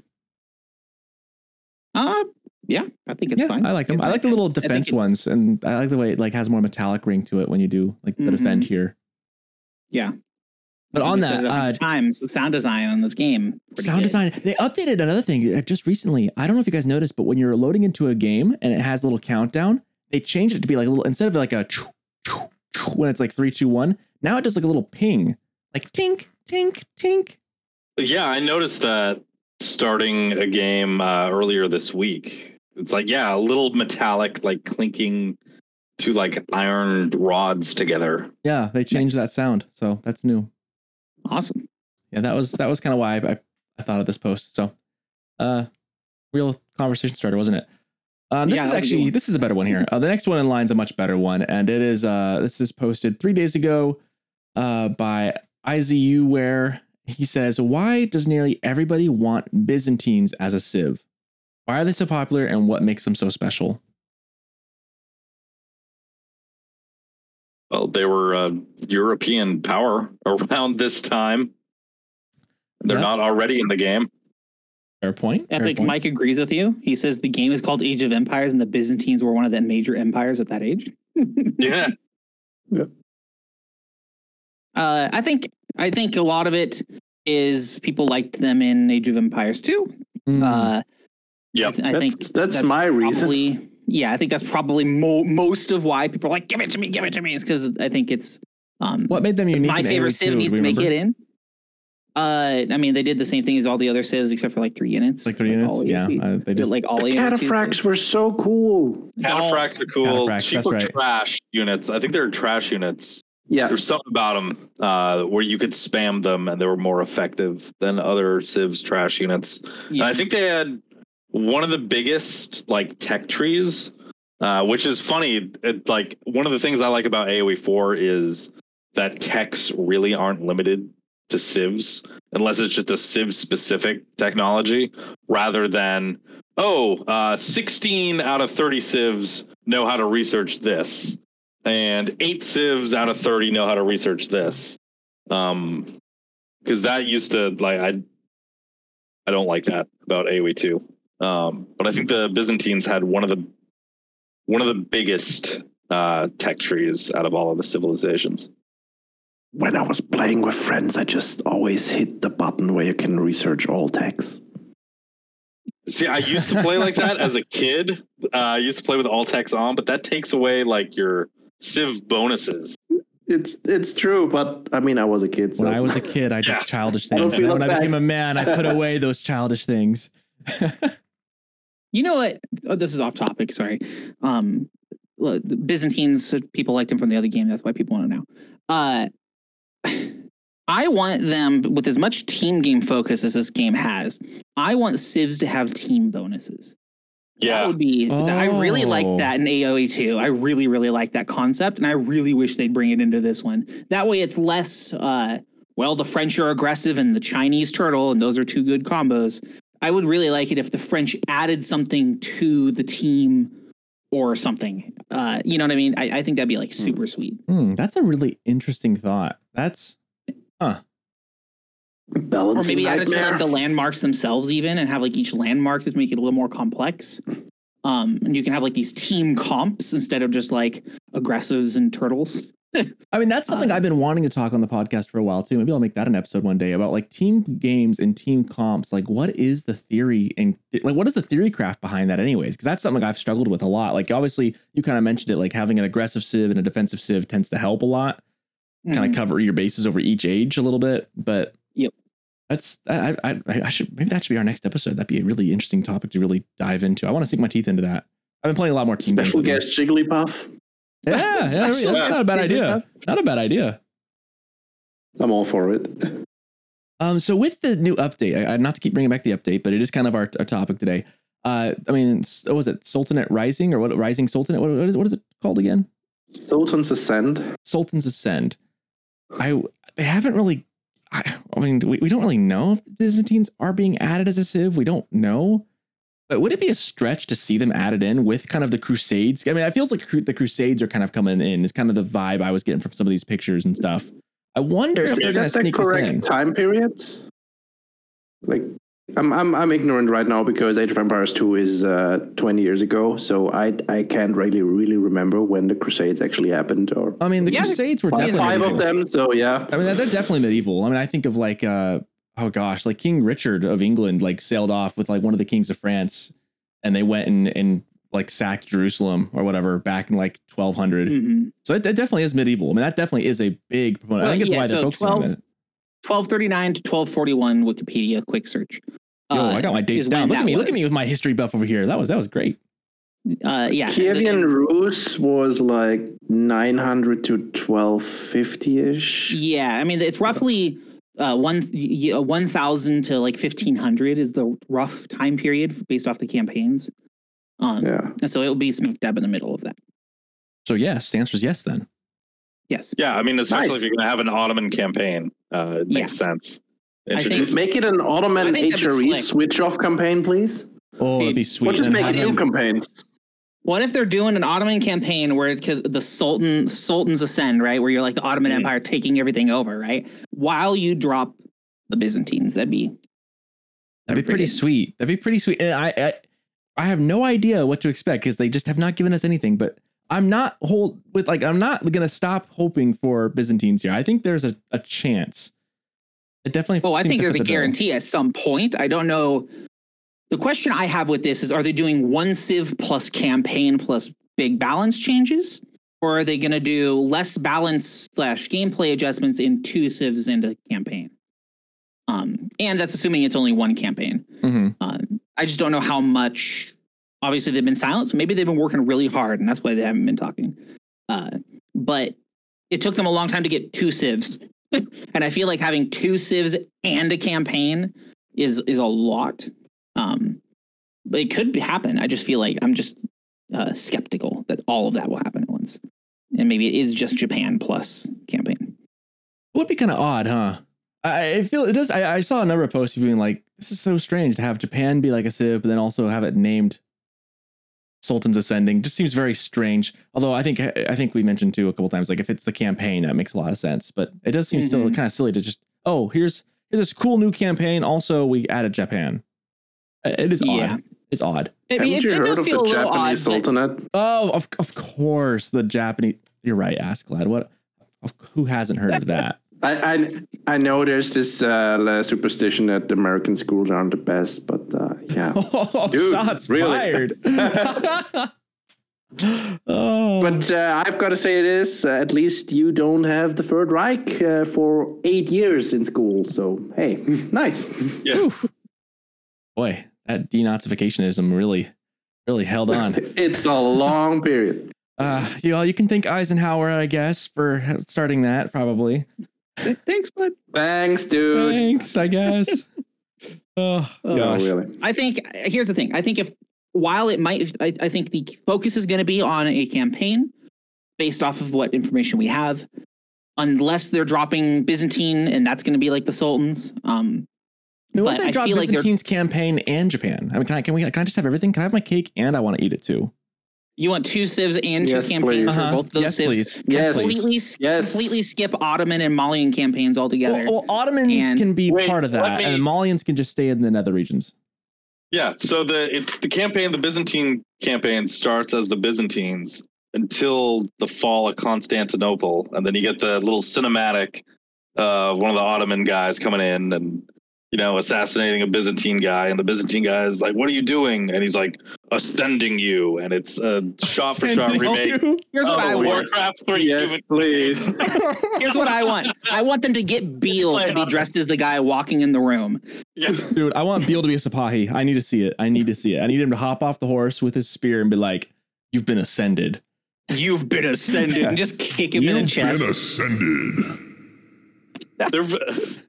There, I mean, there are Ren fairs around where I'm at, and, and I've gone this year, and I've just thought about like, well, wh- where, where's the Ottoman representation? Where, are- where's like the Islamic? Like, where's where the Abbasids? It's so You- true. you're We're the so- Ottoman I really want to we're go as so- a janissary. I, I we're will go as so, a like, janissary. We're Uh, so like Red Central Fair. Northern European focused on our medieval Yeah. history. It's so funny. You gotta go as a meta is what you gotta go. You gotta Get go a as like a donkey samurai. You gotta go as like a shogun, like just full on like kimono, like shogun, No, like janissary or nothing. I'm get one of those hats. janissary or nothing. big tall hat. Yeah, yeah, Yeah. yeah. yeah. It's janissary or nothing. oh, that's so good. That's so you good. could go as uh as Anatolian Hills and just get like a bunch of cardboard sheep cutouts. Steve was just like spawning out of nowhere. How, how does one dress up as a vizier point? oh man, that's too good. Okay. Uh next it's one. America, so I think they'd allow me to bring my Great bombard in. Oh, there. true, true, true. Just, just Uh, go as a great bomber. Just go as a No great problem. bombard. So fun. Okay, this is really random. Fun fact. This is a uh, this is a story my dad grew up telling me all the time. So he, my dad, I've never gone to a Ren fair. Always wanted to go to Renaissance fair. My dad took my older brother, but not me. I guess I was too little. But my dad used to go to them all the time. My dad was like the ultimate super nerd. Thanks for dad for to that heritage. I guess that's just something I've grown up with now. Um, he tells me this time of like his favorite thing about a Renaissance fair was there was a fool, full on jester, just like joking, and uh, he like there was like a uh, one of these guys had you know how like, everyone dresses up right? This guy was in like full like plate mail or like full like full like plate and chain mail walked by and he's like oh look it's a disco ball on legs. And apparently the guy who's wearing that outfit's mom got really upset about that and just started berating this poor fool and he just like whoa man they get real feisty when they get older. And my, i don't know that's really off topic but my dad just this just reminds me of hearing about ren fairs sorry i just Running into the ball. jester. It's a disco ball on legs. That's every time I see men at arms that like get their full upgrade in AOE four, and they're like they're wearing the gold. Uh, they're in the gold, and they're all silver and shiny. It looks like like Vanguard men at arms are just in cloth, basically, right? They got the chainmail underneath. You don't see. They don't look very shiny, but you get the final Imperial upgrade. And so I always think that in my mind, like, ooh, look, now they're disco balls on legs. Anyways, that's that's that's random. But uh, here's uh another post. Uh, and this one actually, may, I've, I've I've mentioned this a couple times, I think, on the podcast about myself. Um, but the post from I can't say this Raiju Laura Kests, Laura Katsi, whatever, whatever. Uh, they post, do you have a layout for your base? They say I do. It usually works for like every civ aside from Abbasid. And the only reason, and like, okay, they keep saying like, and like the only reason I don't play them is because of their age up house being five versus five kills. Legit. Okay, I, none of it makes any sense. But basically, say that they've got a layout for their base. And I just like the question: Do you have a layout for your base? I think short answer is like kind of yes, but actually no for myself. Obviously, the TC is always in the middle at first. Obviously, I got to go get my mining camp, and obviously, I'm gonna build on the berries if I need to, depending on what civ I am. But I don't know. Like, I, I think for some civs, there's more. I, obviously, like with English, you want to put your farms in a good spot. But I'm really bad at this. I've discovered. I like pop houses up all over the place. I've been playing lots of HRE, as everyone knows, and so like my Aachen placement usually really matters. But what I'm really bad at is leaving that house. Like my first house, inevitably, always is in right where my Aachen chapel's going to go. So I've gotten better. It's something I've been getting better at, but I've it's it's been such a fight. I have to like really plan. Every time I plan to keep my house away from something, I end up putting the Aachen next to it anyways. It, You're like halfway through the click, grabbing your hand and moving the house out of the way. Kind of, kind of. It's like, okay, I'm going to put it on the other side this time. Then I realize later, wait, no, I actually I do want my Aachen on that side. Uh, and then I, I, think of like my military like things. Like I I just build things wherever the nearest Woodville is. I always use Woodvilles to build for one. That's kind of a, a habit I've gotten into. Usually my villagers who are I sometimes I use gold bills if I have tons like late game, but normally I use my wood villagers to build stuff because they build then go right back to the wood. That's just that way my golden uh, food intake isn't perturbed and my age continues on as normal. Uh, but that said, that what that means is then all my buildings tend to be on my wood line. Like houses are just scattered next to mills everywhere. My production buildings, I try to cluster together, but I just pop them anywhere. So I don't know. What do you guys do? What do you guys do for laying out your base? Try to find a big spot to put down a blacksmith and surround it with production buildings. Ah, uh, yeah, okay. I guess with, I guess with real uh, Ottomans, spot. Yeah. Really, uh, I really think- easy there. It's weird. Some, some- maps though really mess with you. Like it yeah. I was gonna as say it's all- Ottomans. Marshall. layouts layouts are Mhm. based off of maps and civs generally, unless you're like playing this to play Sim City, which I guess I've gotten some teammates like that in team games. But I've seen some uh, guys do that. Yeah, really, you you finish them off and you're like, man, they had all their houses in like beautiful rows. This is like the suburb, America. and this is Yeah. the industrial district, and yeah. Um, but I think so, generally, civs, you know, Malians build their houses around the the gold mines like that. Yep, that's a layout that you have to have. Um, I, and I I think this person is asking probably more aesthetic leaning based off of their Mhm.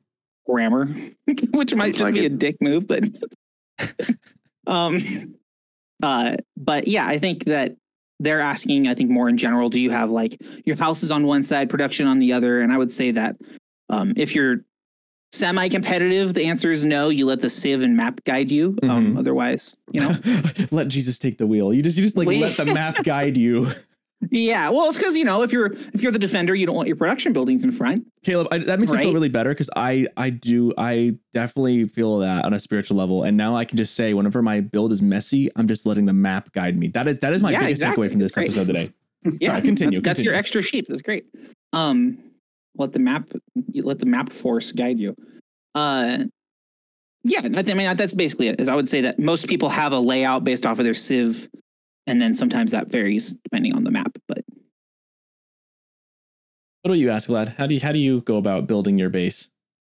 So I hit that random key. I load in. I see what kind of uh, civ I play. I see what kind of map I am on, and then I go from there. So I let RNGesus take the wheel. RN Jesus takes the wheel. Okay, okay. Askallad's Like, Askallad's base layout starts in Twitch chat where he asks the civ picker.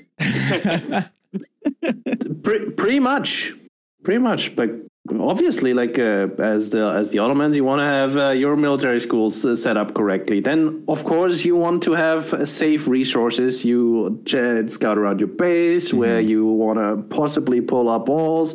You scout around your opponent's base. Maybe you actually want to be super aggressive, so you don't really have to care and of of anything and just take all the resources on the map.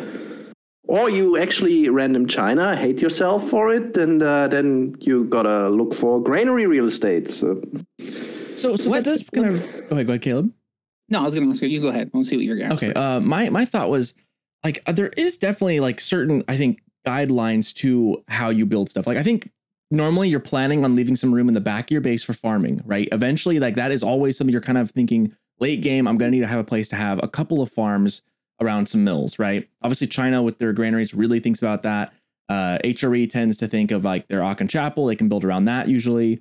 Uh, uh, my production buildings, I usually end up having not four. I, I don't know. Like 'cause I've, I've been told like it's good to have your production buildings back that way they don't get destroyed first. Then what do you put up front, like in the front of your base? Like what do you, what goes there? You know, like I usually end up having production buildings towards the front of my base. And that's not necessarily bad. Just if you get pushed, it's really really bad. But uh, If you're well, getting pushed, it's bad obviously either way, you- right?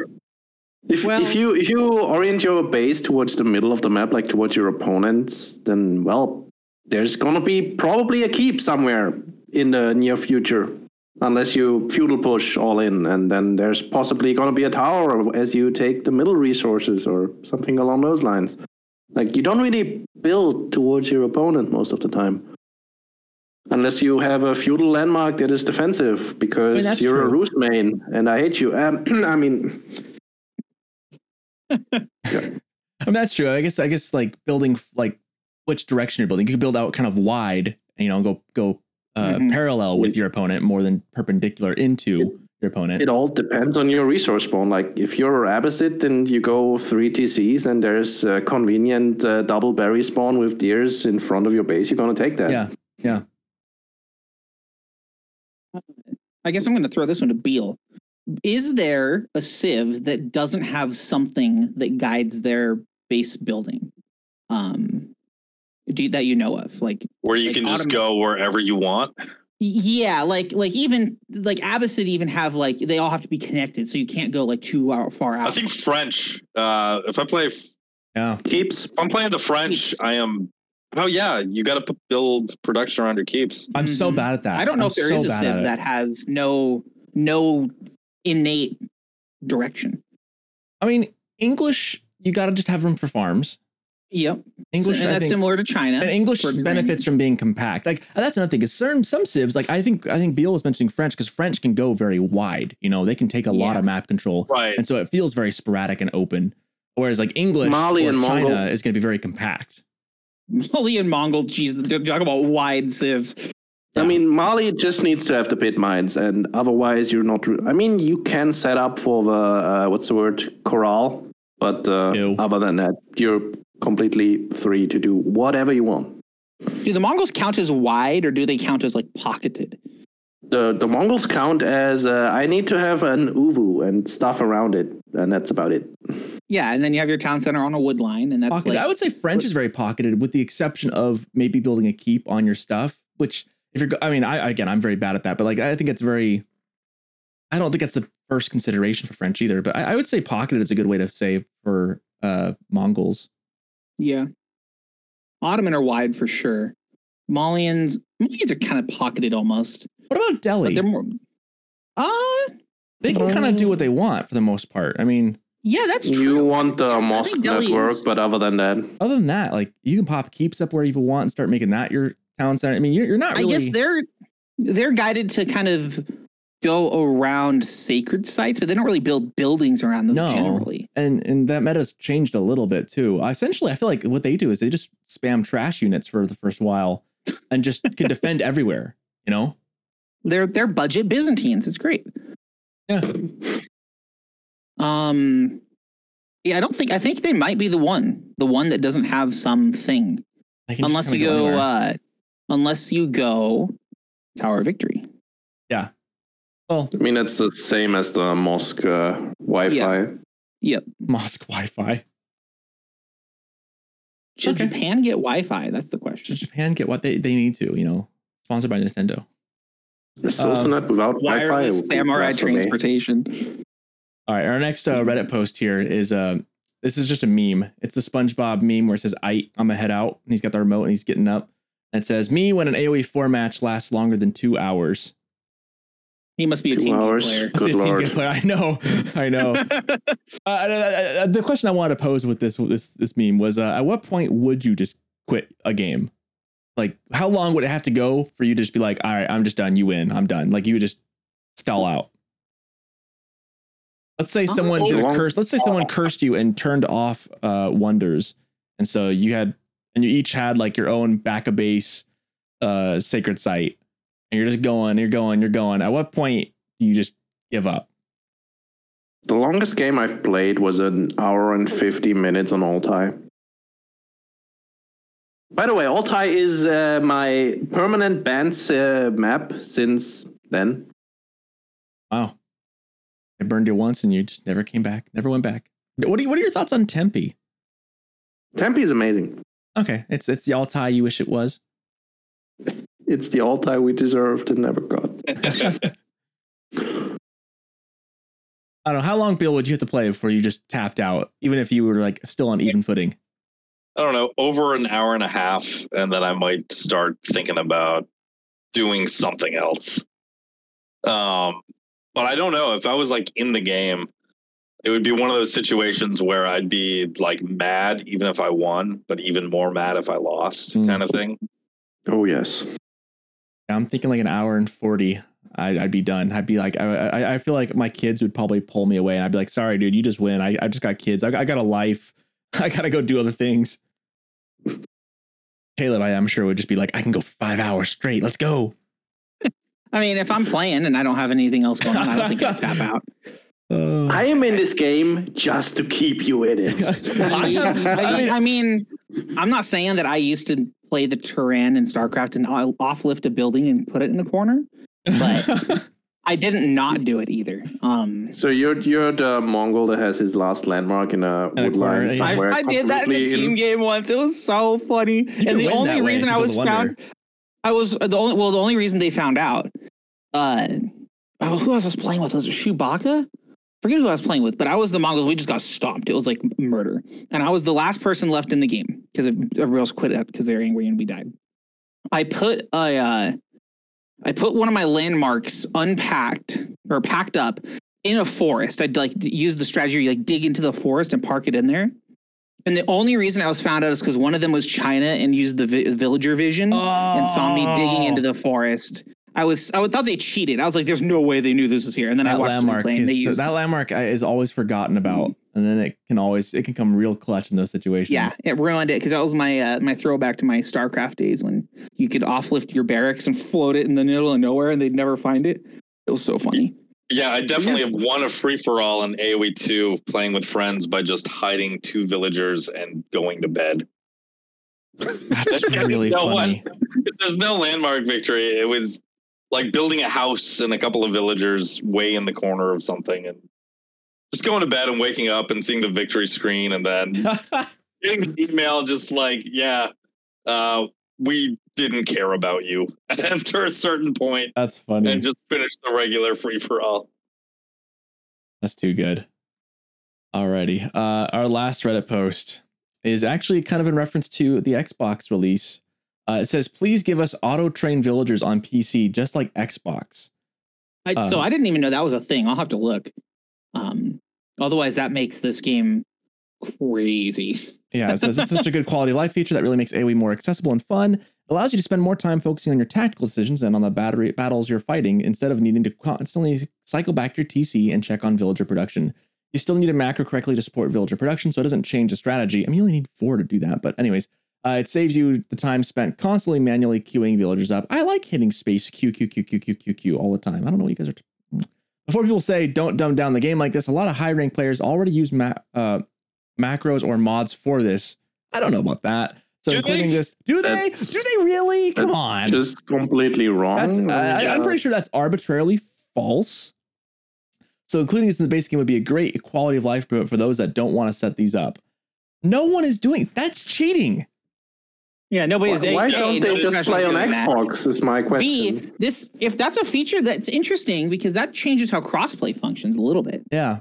Um, there's this is an argument as old as RTS's, hmm uh, and um, the the fact they put it on the Xbox because of the limitations is why they put it on the Xbox. Just like they put the auto distribution, there's just certain things you can't do well, and constantly going back to your town center unless you like physically hotkey it with your triggers is not uh, an easy thing. I think there is like a shortcut for it, but it's again not super easy like it is on the PC. Um, I say easy, but fun- functional, I guess is the word.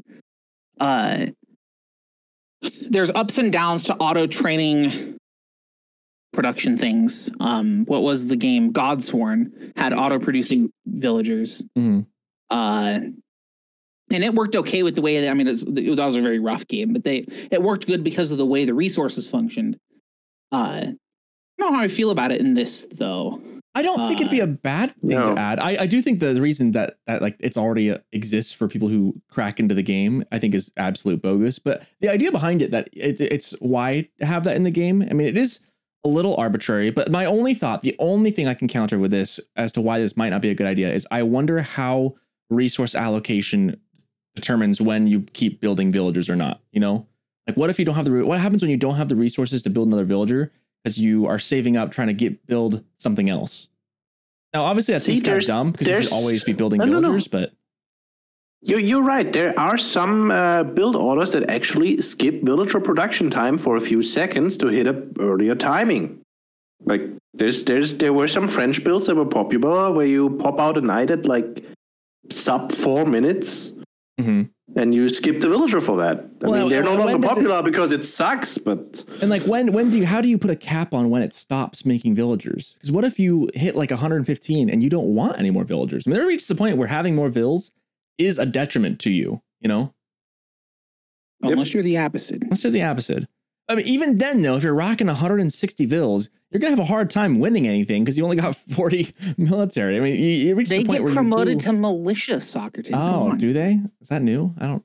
you, you just a move them into the opponent's base. You just, you just build. You know, uh, who is it who does that all the time? Snoopa. Snoopa? No, no, this Snoopa. no. Someone Yeah. whose build order is literally just they're gonna put down like three, T, four TCs as English, and they'll just try and like rush you with villagers. I almost stopped him. He challenged me, and I, I played a game with him. I think he did it to Beale. Then he tried doing it to me, and I almost, I almost torched his. It came down to who could torch their stuff thing first, and I forgot I was HRE and could use uh, uh Emergency or emergency repairs. If I had clicked that button, I would have won the game because we were both torching each other's places down at the same time. That's so funny. Uh, who was? Who I don't know that? about that guy, but I know Snoopa does the villagers only thing. That's I've- basically what it played a is, game yeah. with him where he's done it It was before.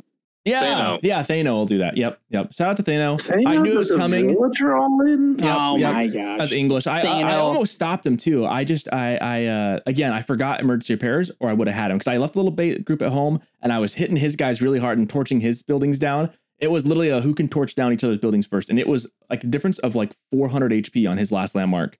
I just forgot emergency repairs. I felt so stupid. It was like right there. I I even knew it. Dana, we need to talk, buddy. This is Yeah, me, me yeah. and your, your boy Calamari is coming at you. Stop being degenerate. Come on, bro. Hey, Fitzbro made a video on an Ottoman all in where he just pulls all Oh. vills. So Oh, and that's and that's really really really scary like you it's really hard to defend It's like getting Kremlin rushed by a bunch of villagers. but that's easy to defend Yeah, yeah. But man, it's just uh or I, I remember getting rushed by villagers once uh as I the one time I played Ottomans, it was on Prairie versus English. I think I mentioned it a couple months ago on this podcast. And I got English tower rushed by the villagers and they shoot arrows. And so my spears that were coming out couldn't take care of them. And my villagers couldn't take care of them because they had long bows or short bows. Yeah, it was it was rough. Auto train villagers. Uh, yeah, my only question is how do you stop that? What if you want the It's- resources? from it'll be something a toggle. I mean, that's pretty Hmm. easy to because that's how you turn it on. I guarantee it's just a toggle on a town center. That I haven't clicked sense. a custom a custom game yet. Um, I've just done the trainings and stuff like that for it. But I guarantee it's a toggle.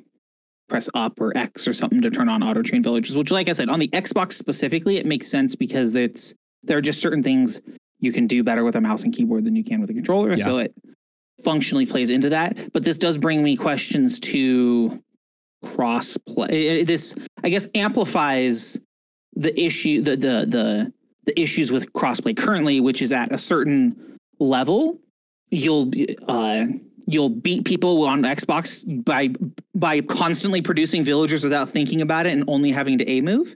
Mhm. And then once you hit the gameplay level where people are doing that on their own, then your micro becomes a problem for you and you automatically lose. Uh, yeah, so I think that really makes actually a pretty heavy distinction between the two being functional. Um, I mean, that might be a case for just making that part of the game too. You know, yeah, so yes, but um, it's technically building villagers and remembering to do so, while tedious and not innately fun, is part of the skill floor for RTS games, or at least historically has been. It doesn't necessarily have to be going forward. Um, but it has basically been proven that if you automate villager production, uh, the game loses like a certain base level funness to it even though it's not innately fun it's, it's really hard to explain but there's been a lot of talks about this specific thing that i've listened to Hmm. um, from like day nine and stuff and, and they talk about how there's like this um, kind of the chaff and the stupid nitty gritty stuff kind of sets the floor for where the fun lays on. And if you pull that away, then the fun doesn't have a floor to sit on, and you kind of have this weird floaty fun, and it gets kind of weird. Um, so I, I don't know how I feel about it, but it would be weird to have crossplay and have it function on one and not the other. Yeah. Uh, I and that's kind of where I go. Well, now we're with this and the auto distribution stuff. We're kind of making almost two different games. Uh, and I don't know how crossplay. I mean, unless the micro really is that impactful, you know, or you need that. that. Well, and at that point, so then the, my question is this: If they add crossplay, and Xbox only has these functions, why would I not get my mouse and keyboard, plug my Xbox into my computer screen, and play mouse and keyboard on Xbox to get the best of both worlds? Mm. Yeah. that's my question. Unless Because then I, mean- would auto mean, build sometimes- villagers and have sometimes to, certain games. Some games I know, like you, like like kind of like aim. It's it's like the the big question of aim assist, right? Like I know for Mhm. I'll take Fortnite for example. The moment you plug in your mouse and keyboard with uh and try try and play Fortnite, the auto assist is gone, or the aim or the aim assist is gone. So So yeah, it could so be they something could like that. That'd be probably pretty simple manually to turn it off, I suppose. Um, and then I guess then I guess we get the cool Call of Duty uh, rambling on Reddit posts where people are like, oh my gosh, people who play on console are Oh. so bad, they get all the hacks. Oh no. well, you know, I mean, the pros already coming have auto anyway, training, so- anyways. You know, the pros already have that apparently. Yeah, the pros are yeah, pros are already modding Already it. So, you know, modding the game to to get them to conquer. Clearly, Beale, is this is this how you're ahead of us all? I want to know. Talk. Confess I'm ahead of you. No, I, I mean it is frustrating because I've got the Halo Master Chief Collection on PC, and playing against guys with controllers who have aim assist is so frustrating. Just keep, just keep the player bases separate. I, I think I tend to agree, especially with such drastic things like this. Um, I mean, although I would love Have to play custom games crossplay. crossplay, yeah, custom Yeah. games crossplay, custom lobbies for sure. But uh, keep quick match, rank match, all that stuff separate. Hmm, that's interesting. Yeah. A lot of let, let me let me get into my redditor mind space. Uh, but but the queue times, man, the queue times. Honestly, yeah, Reddit just is not happy that this isn't already crossplay. So I've seen so many people saying like, "I'm very disappointed." It's it sounds like like like, like a vice principal sending a letter home to your child. Like, we're very disappointed in little Timmy's uh, performance here today. He was not a- acting out of behavior. Uh, we're very disappointed that AOE and the Microsoft did not implement crossplay. They did not turn in their work. It's not a complete game. it really is how it feels sometimes listening to those posts. That's that's pretty funny. Um, You think? Am I, am I don't funny? know. Am I funny? I hope I'm funny. I think so. Um, Some rare, rarely, but it does happen. Rarely. Ooh, okay. Uh. no, I'll work on that. um, that's my last Reddit post. Uh, we can take a quick break and then maybe I don't know if we want to uh, go straight to our uh, our extra sheeps. Finish out this Yeah. episode. Is this long or short? This feels like a shorter episode today. We're kind of just It's Getting we're, right we're just peaking two hours. We've right hit the two hour mark. Oh yeah, that's enough. We've Okay. gone three hour recently, but those are those, Those are, those, been are, those things be really those are long ones. exceptional. Yeah, Yeah. We, we can we can have. But when we get more information from Microsoft, we will give you more content. That's that's so. Write your senators. Um, write your your congressional. write your senators. Um, get them to get them to, can- to force them to give us more information. Uh, for for you, Askallad, uh, I don't know what your guys' democ- democratic uh, process looks like. Um, our, our writing our senators doesn't do anything any, anyway. So uh, you know, Democratic process. That It- the I'm sure there's lots of Isn't it like- forms to turn in. Isn't it like a room of bratwurst and and and coleslaw and I thought it was just really. Yeah, that- I thought it was just very hot little young bit maidens how with, it with works in large amounts of Bavaria, beer. actually. Is it, is it not just young maidens with beer? Is that not how it works? young maidens with beer? Uh, I don't know, but I'm on board. we are too. We are too. You know, Political reform in Germany. We've solved it as We've Americans. solved it. More maidens, and they need to bring the guys the beer. There you go. That sounds like the opposite of what we just saw with a, a Barbie movie. Um, oh, jeez. Well, uh, let's take a quick break and we'll get to our extra sheeps.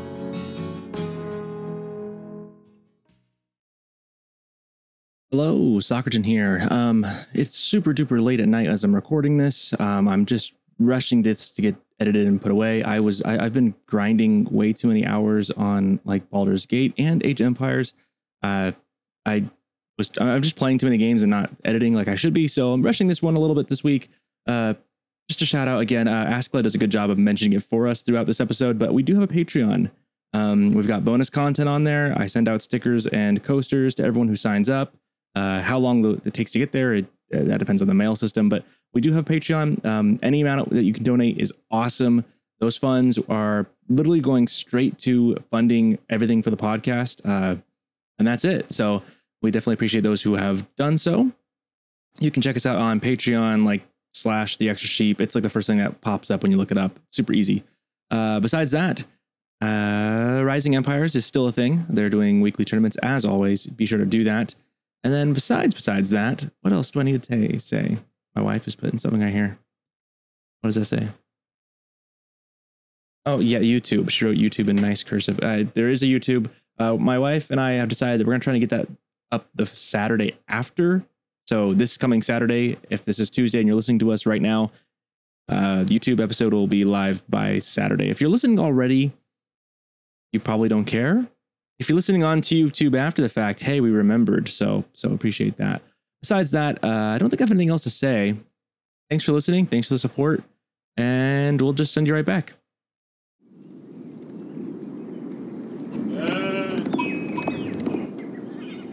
And usually we don't take a real break here. Ask that we just kind of dive right in because we already took a break. Does he So- know what extra sheeps are? Does you know what? Hey, does he know what extra? I, I know I know what extra I'm you saying know he- you guys you guys kept this me podcast. companies you guys kept me company for nine hours while I was driving from southern Germany to the North Sea. So Well, good. Then we don't have to tell you about them. Oh, but we got to tell them what our, our sheeps are, though. Yes, it's true. I'm keeping mine a secret. I'll you know oh do I do I have to reveal it now? Uh, no, no, no, not- no, you don't. No, you It's don't. not a big thing because I You have to review it. Yeah, make sure it's good we enough. have to. We have a very long process. It's lots of forms. You're German, so you'll like this part. Uh, we got like a large process. It goes through a review process, and then it goes to another chair in a committee. There's actually a large committee. I'll have you know, not a single German in this world likes the likes the bureaucratic process. Then why do you guys do it? Then again, I, I could say the same about everything we do here We've in America too. I so- I don't think Americans like our process either. Yeah, so. we don't either. Yeah, fair enough. Fair enough. Who's running this you whole know, thing? we don't like it, but there's there's a proper way to do things, and we're doing it. I will say the one thing I love about America that we inherited basically from England, especially, which I'm sure is probably just a European thing in general, is uh, I love queuing for things like in person in a line. I love when you're in line, you've got your spot in a line, everyone knows it, everyone lines up single file. Queuing is such a nice thing. When people don't know how to queue, it irritates me. I'm such like a middle aged dad when I say that, but Yeah, dude, waiting Queuing. rocks. I love waiting. waiting is awesome. Well, waiting when everyone has to wait their fair share, you know that that's that's the fairness and equality I want to see in the world. Let me ask you this, and I don't know if you want to kick the podcast on for this question, but I saw a mm, post where a lady didn't move forward in line as it progressed until her until it was her time at the front, and so there was like her a big gap until the desk, and then when she was going to the desk, she would move. Ew. How do you feel about that? I feel repulsed. That's not queuing. That is being uh, stupid. queuing is you move, everyone falls in a very creepy single file human caterpillar line. That's how it should go. One at a time. No like rushing the counter, no shouting. No, I don't. One at a time. You're you're that guy in the traffic jam behind me that just honked at me because I wasn't filling up the space in front of me No, no, for no, the no. last I'm four guy- seconds since it opened up, right? I'm the guy who gets mad when people don't do the zipper style for merging. Oh my Yeah, I mean, no- nobody Oregon is understands so how that bad works. about Don't that, worry bro. about it. Like it's one then the other. You got to go one every other, and that's how you merge. You got people need to learn to merge. I'm the guy who gets mad that people aren't confident drivers and don't know how to get on the freeway. That that's me. I, I moved to Wyoming from Oregon, and it is so much better over here. It is Yeah. an Oregon issue. It is a nightmare on Actually, freeways. it's bro. also a really big problem in uh like Atlanta area in Georgia. Really? It's, it's oh yeah, the, the east southeastern seaboard has a real problem with merging. that's crazy. Yeah, it's bad. Cal- you know, Californians actually, for all the crap we give them, they drive really They fast. can merge. But we can merge. Oh yeah. I mean, I, I realized I was driving uh, in Southern California like probably a year ago, and I'm a really confident driver, and I just whoop right in, and I was like, man, Yep. this is so because Utah is really bad for it too. They've got that huge freeway, and no one knows how to Mhm. merge right, and it, it's just an absolute No. one. Yeah, it's insane. But California actually knows how to merge. It's not bad. Yeah, Portland's really bad though. You would know, Caleb. But Portland's really bad. Oh, it's merging. it's I hate you. You you get on 205 and you're just dead. It doesn't matter. Your life's over. it, it sucks. It's Anyways, back to this is the extra sheep where we talk about sheepy things, uh, not traffic problems and Germany's uh, uh, large bureaucratic network and America's uh, political issues. Um, extra sheep time. I'm just gonna put all this in. I'm just gonna just right in, just boom. You're you're welcome, everyone. This is like X. Usually this is like bonus content for the Patreon. I'm just gonna leave this one in. Uh, uh extra Well, I got a question then. Uh, Yeah? So if we're talking about queues, what do you guys think about? Suppose there's five different cash registers. Do you want a separate line for each one, or a major line that feeds off into the next Ooh. available? Ooh, that's it's, Register. Um, I'd you like to use the Chick Fil A model. What is? I don't know that It's, it's one big line, and then you just and then when then they call you up when you're ready. Like next one, we can have you here, and then you just go. So big line, and Oh, then like you an go. to the Elliot- Yeah, like a number system. Yeah, yeah. yeah, that's that's the take the number system. That's the efficient way to do it. That's the German way to do it. But uh, anyway, That is the way I'd Um, want to do it. That's you, my, my you not take you take away the uh, like the satisfaction of being in the right lane. right? yes. You- oh, I, I never do that. You pick this aligned. counter. You pick this counter upon some very arbitrary uh, metrics. And then some And- lady in front of you, even though it's a shorter line, takes five years longer than she should. And then all the lines that were longer end up going faster and you regret your life decisions. Yes. Yep. Yep. I mean, agree. it's just chaos theory, right? It, Yep. It's just that way. I like It's one line, many many registers because then you don't have one lady holding up a whole line.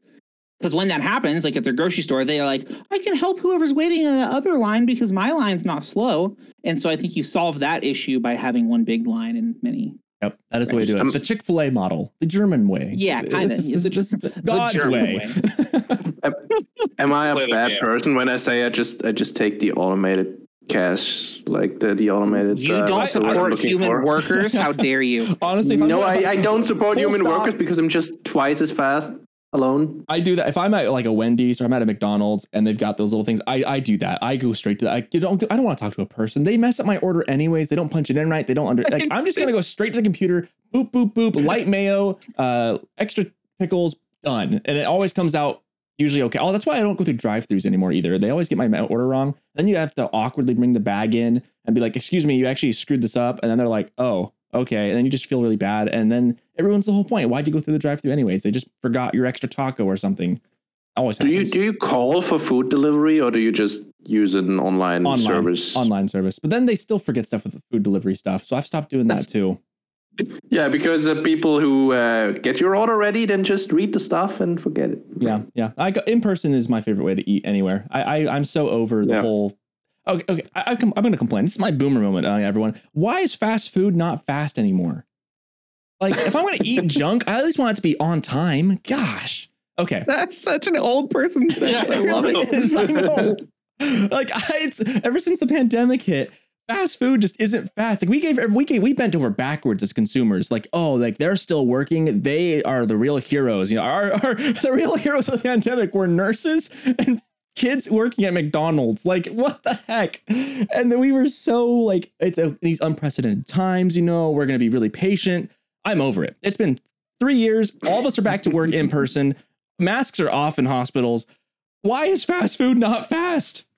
That's my boomer moment. Back in my day. Back in my food day, used to be- fast dude. I yeah. ordered myself a pizza just to be on this podcast, and it arrived within 30 minutes. I'm happy. Oh, that's that's good for you. German pizza must be always on time, I guess. Good stuff. pizza sounds good right now. Nine. Sheep, huh? All right, guys. Um, what is my extra sheep? I didn't write it down. What was it? I had it. I'm gonna go to someone else. I usually I, I have it written down. I didn't have it th- today. So uh, Sir Nevels not here. Uh, Caleb, do you have an extra sheep you'd like to share with us today? Uh, I think my extra sheep's I think just related to the Xbox release where um just having a fresh take on a thing you used to do or a thing you've fallen out of can kind of reinvigorate you. Uh and that's kind of what I noticed. I like I kind of want to go play Age of Empires now. And that's the first time I've said that sentence in a minute. Hmm. Uh where I like I don't know, I like want to sit down and play through that that art of war that's broken because of the the Ghulams and, and like sweat trying to micro and like I don't know, it's just like this fresh this fresh take on a, an old classic, I guess, is uh I don't know, it helps re- revitalize you. I like it. I remembered my extra sheep. Uh, I have exercised my demons. Exorcised, exercised. Boy, that's so sound Uh, Are they on a treadmill or are they body? treadmill. Uh, they're doing they're doing burpees right now. Um, I uh, so China has been a long term thorn in my side. Um, I hate them sometimes. Uh, HRE goes really well Yep, into China yep. sometimes, uh, especially on what is becoming my favorite map to play HRE on, uh, Hill and Dale. If you're gonna say Hill, and, oh my god, Uh, Dude, it's so freaking easy as HRE. Welcome to play the Hill and club, Dale. brother. It is so great. I like this China guy. Let me get every single relic. I think I played my best. In fact, I need to like have Beale do like a, a recap of my game and like give me a replay analysis because it was like the best HRE game I think I've ever done. I took so many perfect fights. Uh, he went like full crossbows on me because I was going men at arms as HRE does. I like I had the foresight to build mangonels and a springald. I hit so many juicy mango shots. Uh, he actually didn't. I didn't. To, he turtled up and was just about to starve for gold and was looking for outside gold. I was literally just about to start going after the the side golds and looking for where he was at because I had a feeling he was going to be starving inside for those precious resources. And uh, he he GG'd after like three consecutive like brutal fights on his part. Uh, so I I just wanted to say like a, getting the relics on HRE and when you have like a really good Aachen chapel placement and you just you're just taking map control like there's a certain moment like where sometimes you play a game and you're just in the zone. And I, I I need to kind of find what what it was that made me feel so locked in. But this was just a game where I was wondering if he was going to pressure me. Like I I was like foreseeing and I was trying to scout for his pressure and he wasn't pressuring me with anything uh, I ended up building because I was gonna might want to go for a barracks and get spears, or am I gonna go for men at arms to take care of the or spears, or was I gonna go for uh sorry not men at arms but uh horsemen to take care of the jugs? Like I was like, what's it gonna be? You know, like he's probably gonna go one or the other. He's either gonna go horsemen or jugs uh to try and stop me. He didn't really go for anything. He went for some jugs late, and so I built one of each. I built a barracks and a, a stables as I was aging up and I, I just was in the zone. It just felt, and then maybe it's just because he wasn't playing well and I was just playing normal. But man, when you feel like you're locked in, this game can just be like a euphoric experience when you're just getting all those relics, you're getting all those extra sheep, the bells are ringing, things are good. Uh, so yeah, that was my extra sheep. Was I finally managed to to just really romp, like just just stomp all over uh, a China player, and it just felt really good. It's a that's a good story. I always love to hear good China stomping. Yeah, Tim would be proud. Tim would be proud. I'm- I'm happy. if you're out there. and I still am asking you, should should I review that game? You should. I was I'd gonna love say to we should it. have asked you a want lot to of right Okay, let's- review let's that do game, that. I would love to. I, I will. I will show it if you want to stream right after this. I will happily let you take a look at it because it was. It was. I, I had a pretty Don't want to good. stream right after this because it's one in the morning. But Oh, that's fair. That's fair. Well, it'd be up. Oh, the problem is you stream at such hard times when I'm I'm at work tomorrow. Well, I will send we, you. can, we can find a I will moment. find. We'll find a moment. I'll have you look at the game. It was a pretty good game. I, honestly, my Aachen Chapel placement was really good. I got the relics. The one thing I need to do is I I needed to, and thankfully he GG'd right before this, and I was going to do it. So when you do review look at it, just know that I knew he was running out of gold, that he was gonna have to start looking uh, or trading or doing something on the sides, and he just moved his villagers out to go start taking a big gold mine.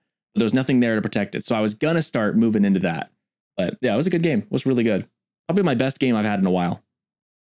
Stay advised. The last time I thought really, really, really good about a win, and then I had Tim review the game for me because I like, wanted to, you. know, improve. And then he told me, "Yeah, well, you beat a conqueror, but that guy played like."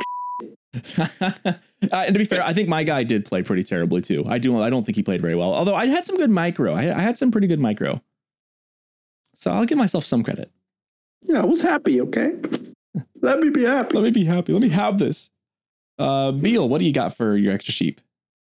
Yeah. Uh, so originally, when we were going to do this episode, it was before all of the big announcements. Uh, and I was thinking we could do like an episode sort of centered around community because I know uh, within the past like week or so, Beastie put out a video that was just like, hey, uh, something that's really important for AOE4 is to like continue to grow and support the community from like top streamers all the way down to like just random people streaming um any sort of event that you see happening.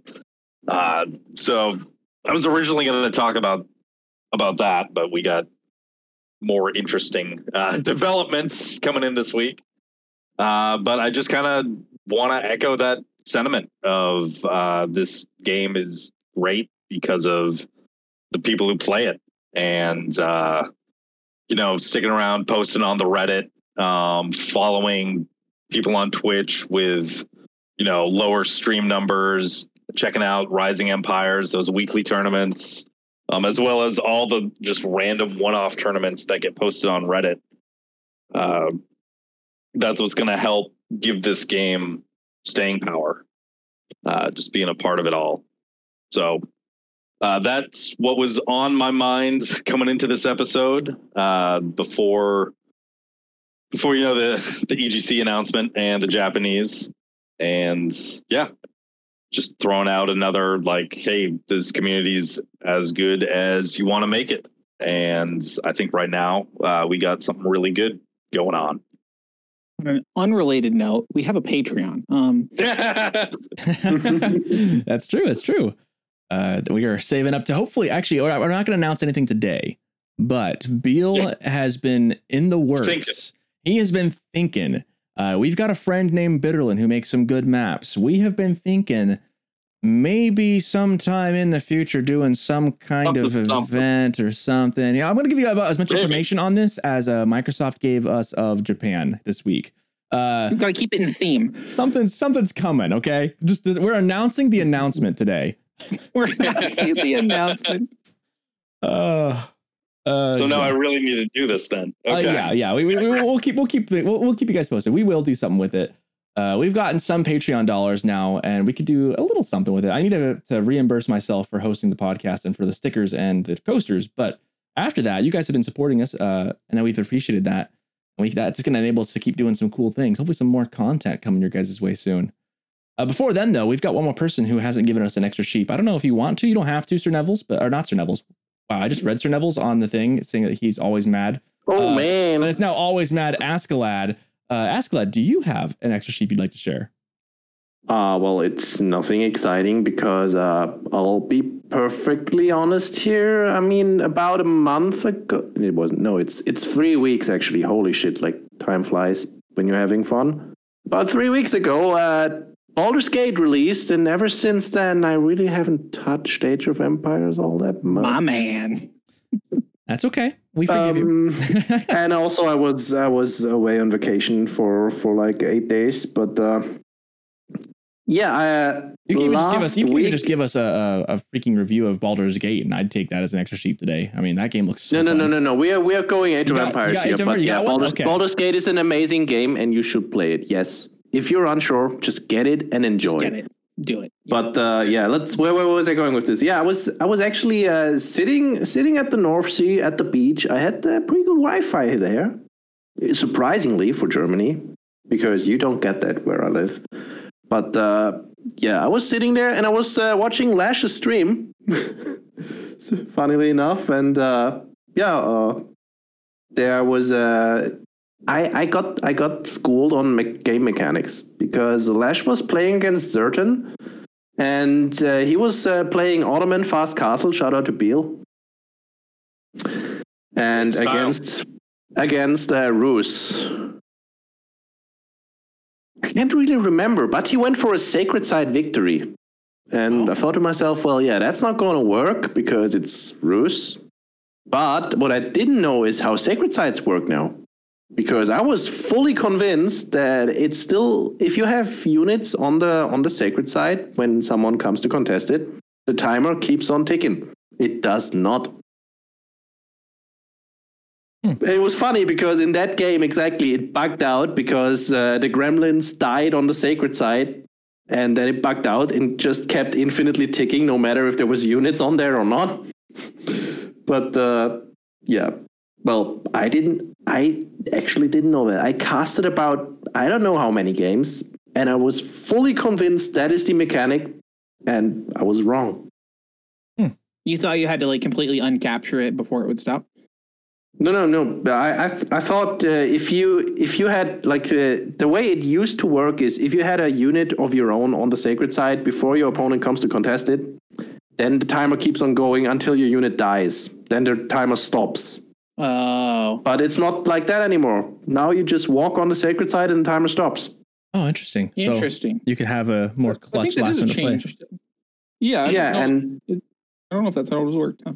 and I think it's good and bad. Just giving my two cents here, because on on stuff like King of the Hill, it was basically impossible to contest Sacred Site once it's been captured and fortified. But uh, now, like on a on on a hip map where there's not a singular sacred site, it's basically impossible to get a sacred site win because it's so easy to contest and decap. But yeah, yeah, that, that was pretty uncommon that's win, huh? That's uh, my my extra sheep in that case. I like and yeah, I like shout it. out to I like it. Zerton who did not deserve to lose this game, but at the same time, you got you played Rus. You went far. I mean, it was the correct choice, but still. He went. He went fast. Imperial popped down like five keeps, and then he came to uh, contest the sacred side. I need to shout out Yeah. my uh, my brother-in-law again on this podcast because we mentioned. I think Beale, you said it was Askallad who said that uh, Delhi is just a lot more micro intensive or like a lot more labor intensive for very minimal gains. Right? Is that is that right? Yeah.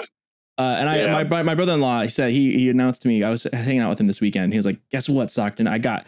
I'm doing a new. I picked up a new civ besides just English. He's been learning the game. He's new to the game. He's been getting actually a lot better than he was. He's he's really come a long way, and he's picking up a second civ.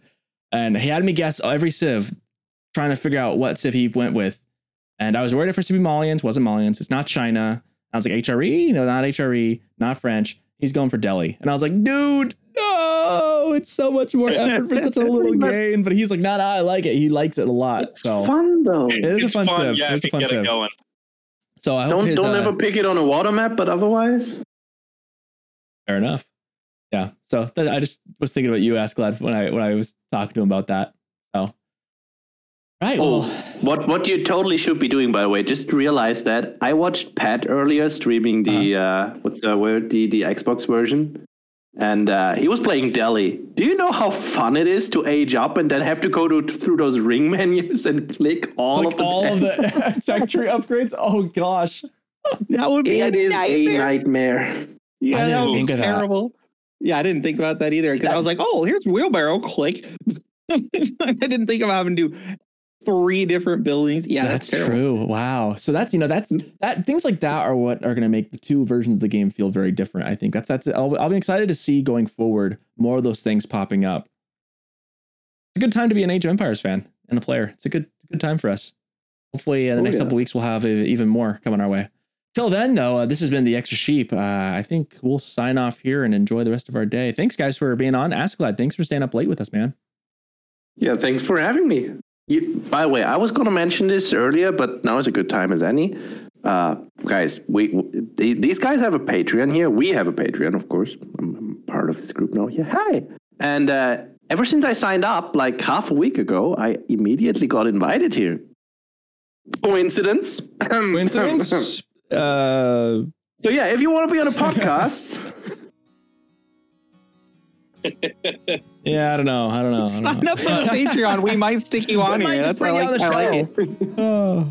Yeah, we do have Uh, Patreon. yeah, if you it do was- want, that if was we, just we, we do have a lot of bonus content there too. So if you want to hear all the behind the scenes uh, of the show, there's a, quite a. I, I usually do a pretty good job of posting something on there every like week or two, or every two weeks, at least a couple. We, we've got quite a bit on there now, so definitely do that. And, I'll, and I, I, is. I, got- I scrolled through that. That's good stuff. I've also got some more coasters and stickers. I know Askallad's is in the mail right now. Actually, or is it? Did you give me your address? You did give me your address. I sent stuff to you. Yeah. I gave you my address. Yep, that was the mail. before I joined the Patreon, so maybe it didn't go into the in mail after all. It's in the mail. Well, I'm getting it because you're foreign. It takes a long time to get there. Our mail is is pretty fast in country, but once it goes out of country, it usually it gets there. It just might take forever, but it's super cheap. So uh, it doesn't matter where you are in the world. I will mail it to you. How fast it gets there is uh, not not up to me, but uh, it'll get there, hopefully. Except for Sir Nevels. I've got Sir Nevels' envelope still on my uh, desk right here. It got returned to sender. Apparently the address was wrong, but I double checked and it wasn't. So, Sir Nevels, if you're listening to this, What's the address? Read it out. uh, yeah, uh, let me read it. uh, uh, zero two. Yeah, let, let us help. I'll let you know. Right? Extra Sheep Boulevard in uh, Town Center, New Jersey. Just kidding. Uh, all right, guys, have a have a good rest of your guys' day, and I'll catch you guys in two weeks. Yeah, sounds good. Great. See ya. Bye. Join Rising Empires.